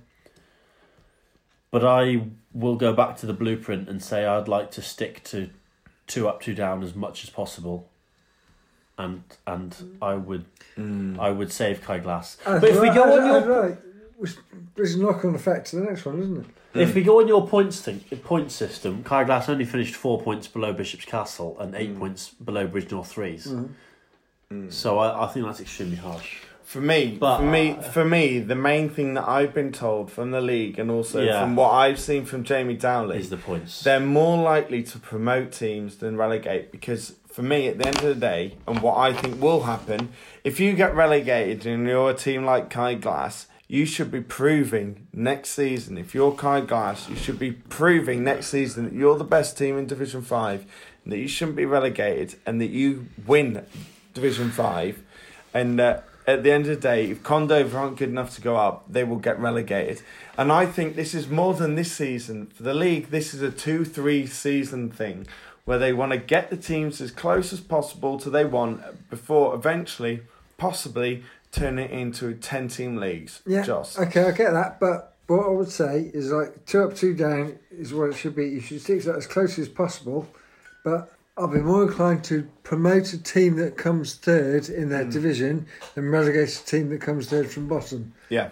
Because at the start of the season, you think if you come third from bottom, you think you're safe. Mm. So, for example, Allscott, third from bottom, they think they're safe.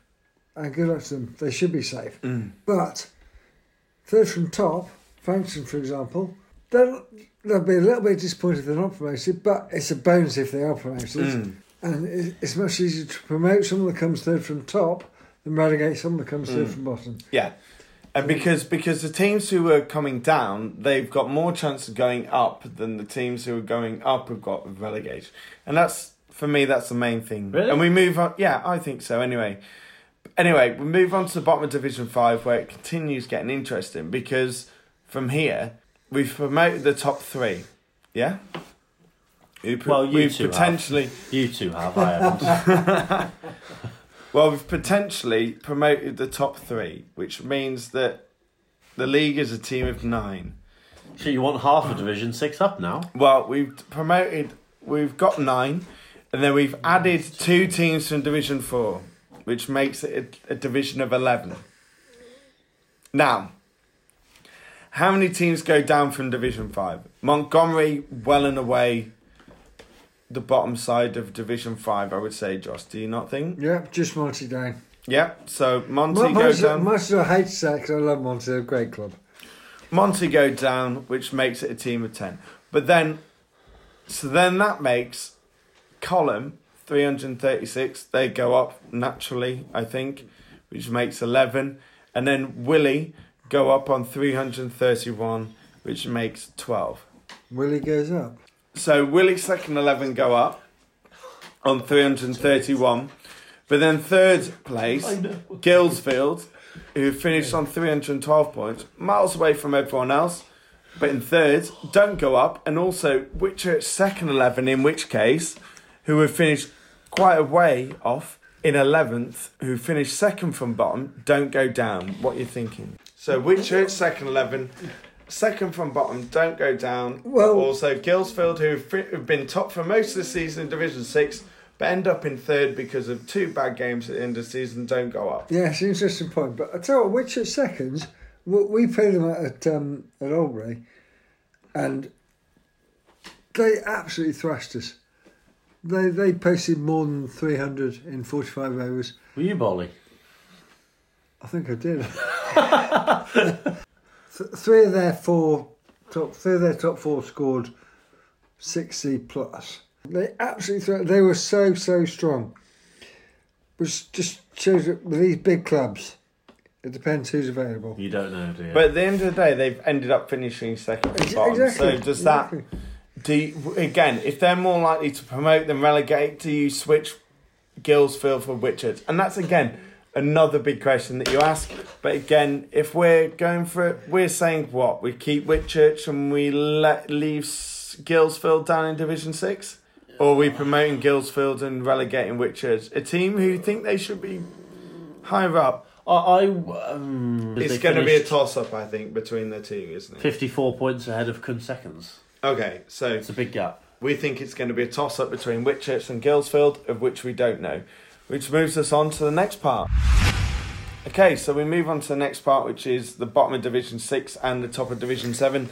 And again, another one which is really hard pushed because the end of Division 6, you know, there was not a lot separating the bottom three sides, but eventually St George's third 11 ended up bottom with 147. Corvedale have ended up second from bottom, 162, and six points ahead of them. Acton Reynald second 11, 168. Whereas in the top of Division 7, Lilleshall oh, second 11, 195. Llanidloes one point behind them in second, 264. But Coton Hall finished 267.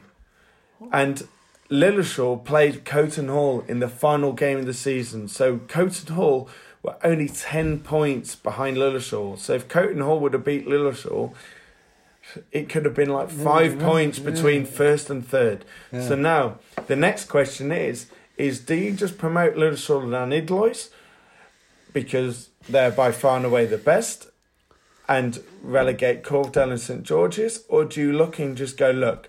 There are three sides who are the worst in Division Six, and there are three sides who are by far the best in Division Seven and promote them, or do we look at these sides and think also, look, division the Prem to Division Six, they are te- they are divisions which we've predicted being twelve division sides, or do we go look? Let's forget that. Let's make Prem to Division 3 12 sides, and we make Division 4 to 8 10 sides. Or do we say, look, let's forget that completely and make Division 7 and 8 one big division of 12 sides, and we do the rest as we come? That, they're the big questions I say, Joss. I stick to my guns and say you do not from you do not relegate anyone that finishes third from bottom because at the start of the season they thought if they finish third from bottom they're safe. Mm. So therefore it's not fair to relegate after round seconds. It's much easier to promote someone who comes third from top because they're not going to complain about that. They're happy. Yeah, it's a bonus for them. That that's my thinking. I'd much rather promote a third than relegate a third from bottom. Hmm. Jamie? I agree entirely. I haven't really got anything to add. I've got to be honest. Okay, so we go for Lilleshall and Llanidloes going up and St George's going down. Fantastic. And then I think from Division 8 and Division the bottom of Division 7 we're quite clear cut. Ellesmere 2s and Forton 2s go down Long, with long way down, aren't they? Beacon 3s and Church 2s going up. And don't get us wrong, we want everyone to do well. So we hope all the teams who get relegated this season do well next season. And we look forward to hearing all about what you're doing. But anyway, that's what we think's going to go on with the league restructuring. Let us know, tweet us, Facebook us. And anyway.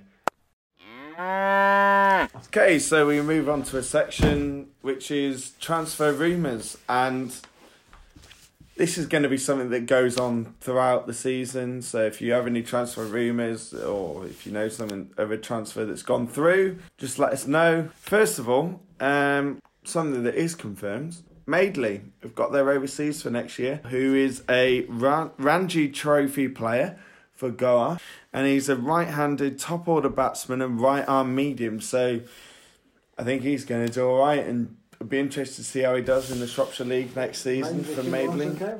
Yeah, got to look at Beacon. What are they going to be doing? Are they going to be getting as a pro next season? They're going to be continuing with uh, Jack Doyle. Um, is that something that you're going to be looking at, Jamie? I think we'll certainly try and get Jack back if I hope he, you do. if he wants to. Um, I'm pretty sure the club will have him back, will want him back. From a personal point of view, I'd happily have him back. I'd love him back. Um, it's it's obviously whether he's keen, whether it works for him and his potentially um, university course in Australia. Um, I don't know, but I'm sure that will come become apparent in the next few months. But we, we got Jack at the last the last minute um, this season. I think we got him start or middle of April, so we got him very very late. Um, but I think it's it's it's up to him really. But we'd have him. We'd have him. Uh, is there any truth that um, Ryan Lockley might be working with Steve Reese in your thirds this next season? Uh, probably not next season, no. Yeah. But Lockley may come to the club in a couple of years when he's been dropped from the county. I had heard he was leaving. Leaving. Um, Halesowen? yeah. No, he won't. He, he, he won't give up his two hundred pound a game at Halesowen just yet. No. Ah, interesting. So, um, apart from Beacon, uh, what else have we heard? Joss. It's an interesting time of year, isn't it, when you look at who's being promoted. The rumour mill started, don't they? so, so one, one of the big things coming out of the uh, the off season is that um, Sentinel appears to be approaching everyone apart from us.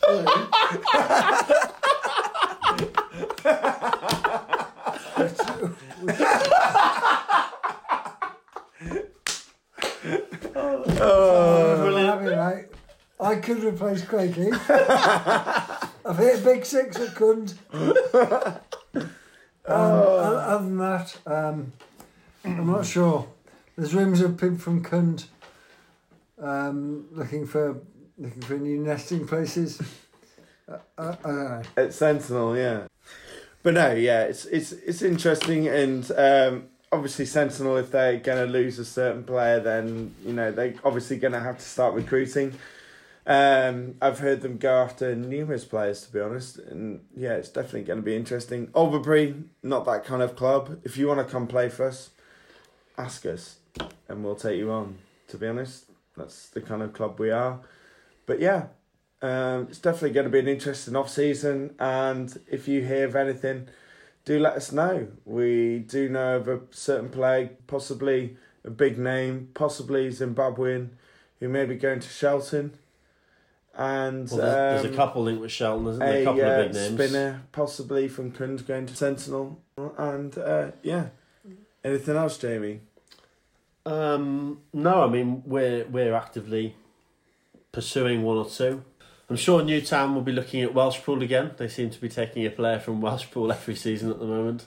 But yeah, it definitely makes interesting reading. And if you hear of anyone going to any other club, or you don't even want to mention them, or you want to add them into our transfer rumour mill, let us know.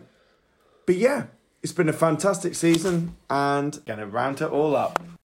So, just a reminder that the next episode we're going to be doing a indoor season preview, Josser. Yeah, which is actually already started. But it's going to be fantastic, and we're going to preview what we think is going to be happening in the leagues because it goes on all the way through March into April into the start of the summer season, and it's a great way to keep yourself going. And even if you don't have a team, we can make sure that you can find one because there are lots of teams who don't have players and who also, well, who may have players, but also just need someone to fit in from now and again. It's a great way to keep in Nick throughout the off season, isn't it, Joss and Jamie? Indeed. Absolutely brilliant. Anyway, this moves us on to our conclusion. So all that leaves us to say is thank you very much for listening to episode eight of the Cow Corner podcast. And remember to like our Facebook page, follow our Twitter page, Cow Corner Pod, and make sure that you interact with us and let us know what you think about all the podcasts. Follow us on Spotify, follow us on SoundCloud. You know, let us know in the comments below in SoundCloud. Follow all of everything that we give you. And yeah, well, thank you very much for all the support that you give us.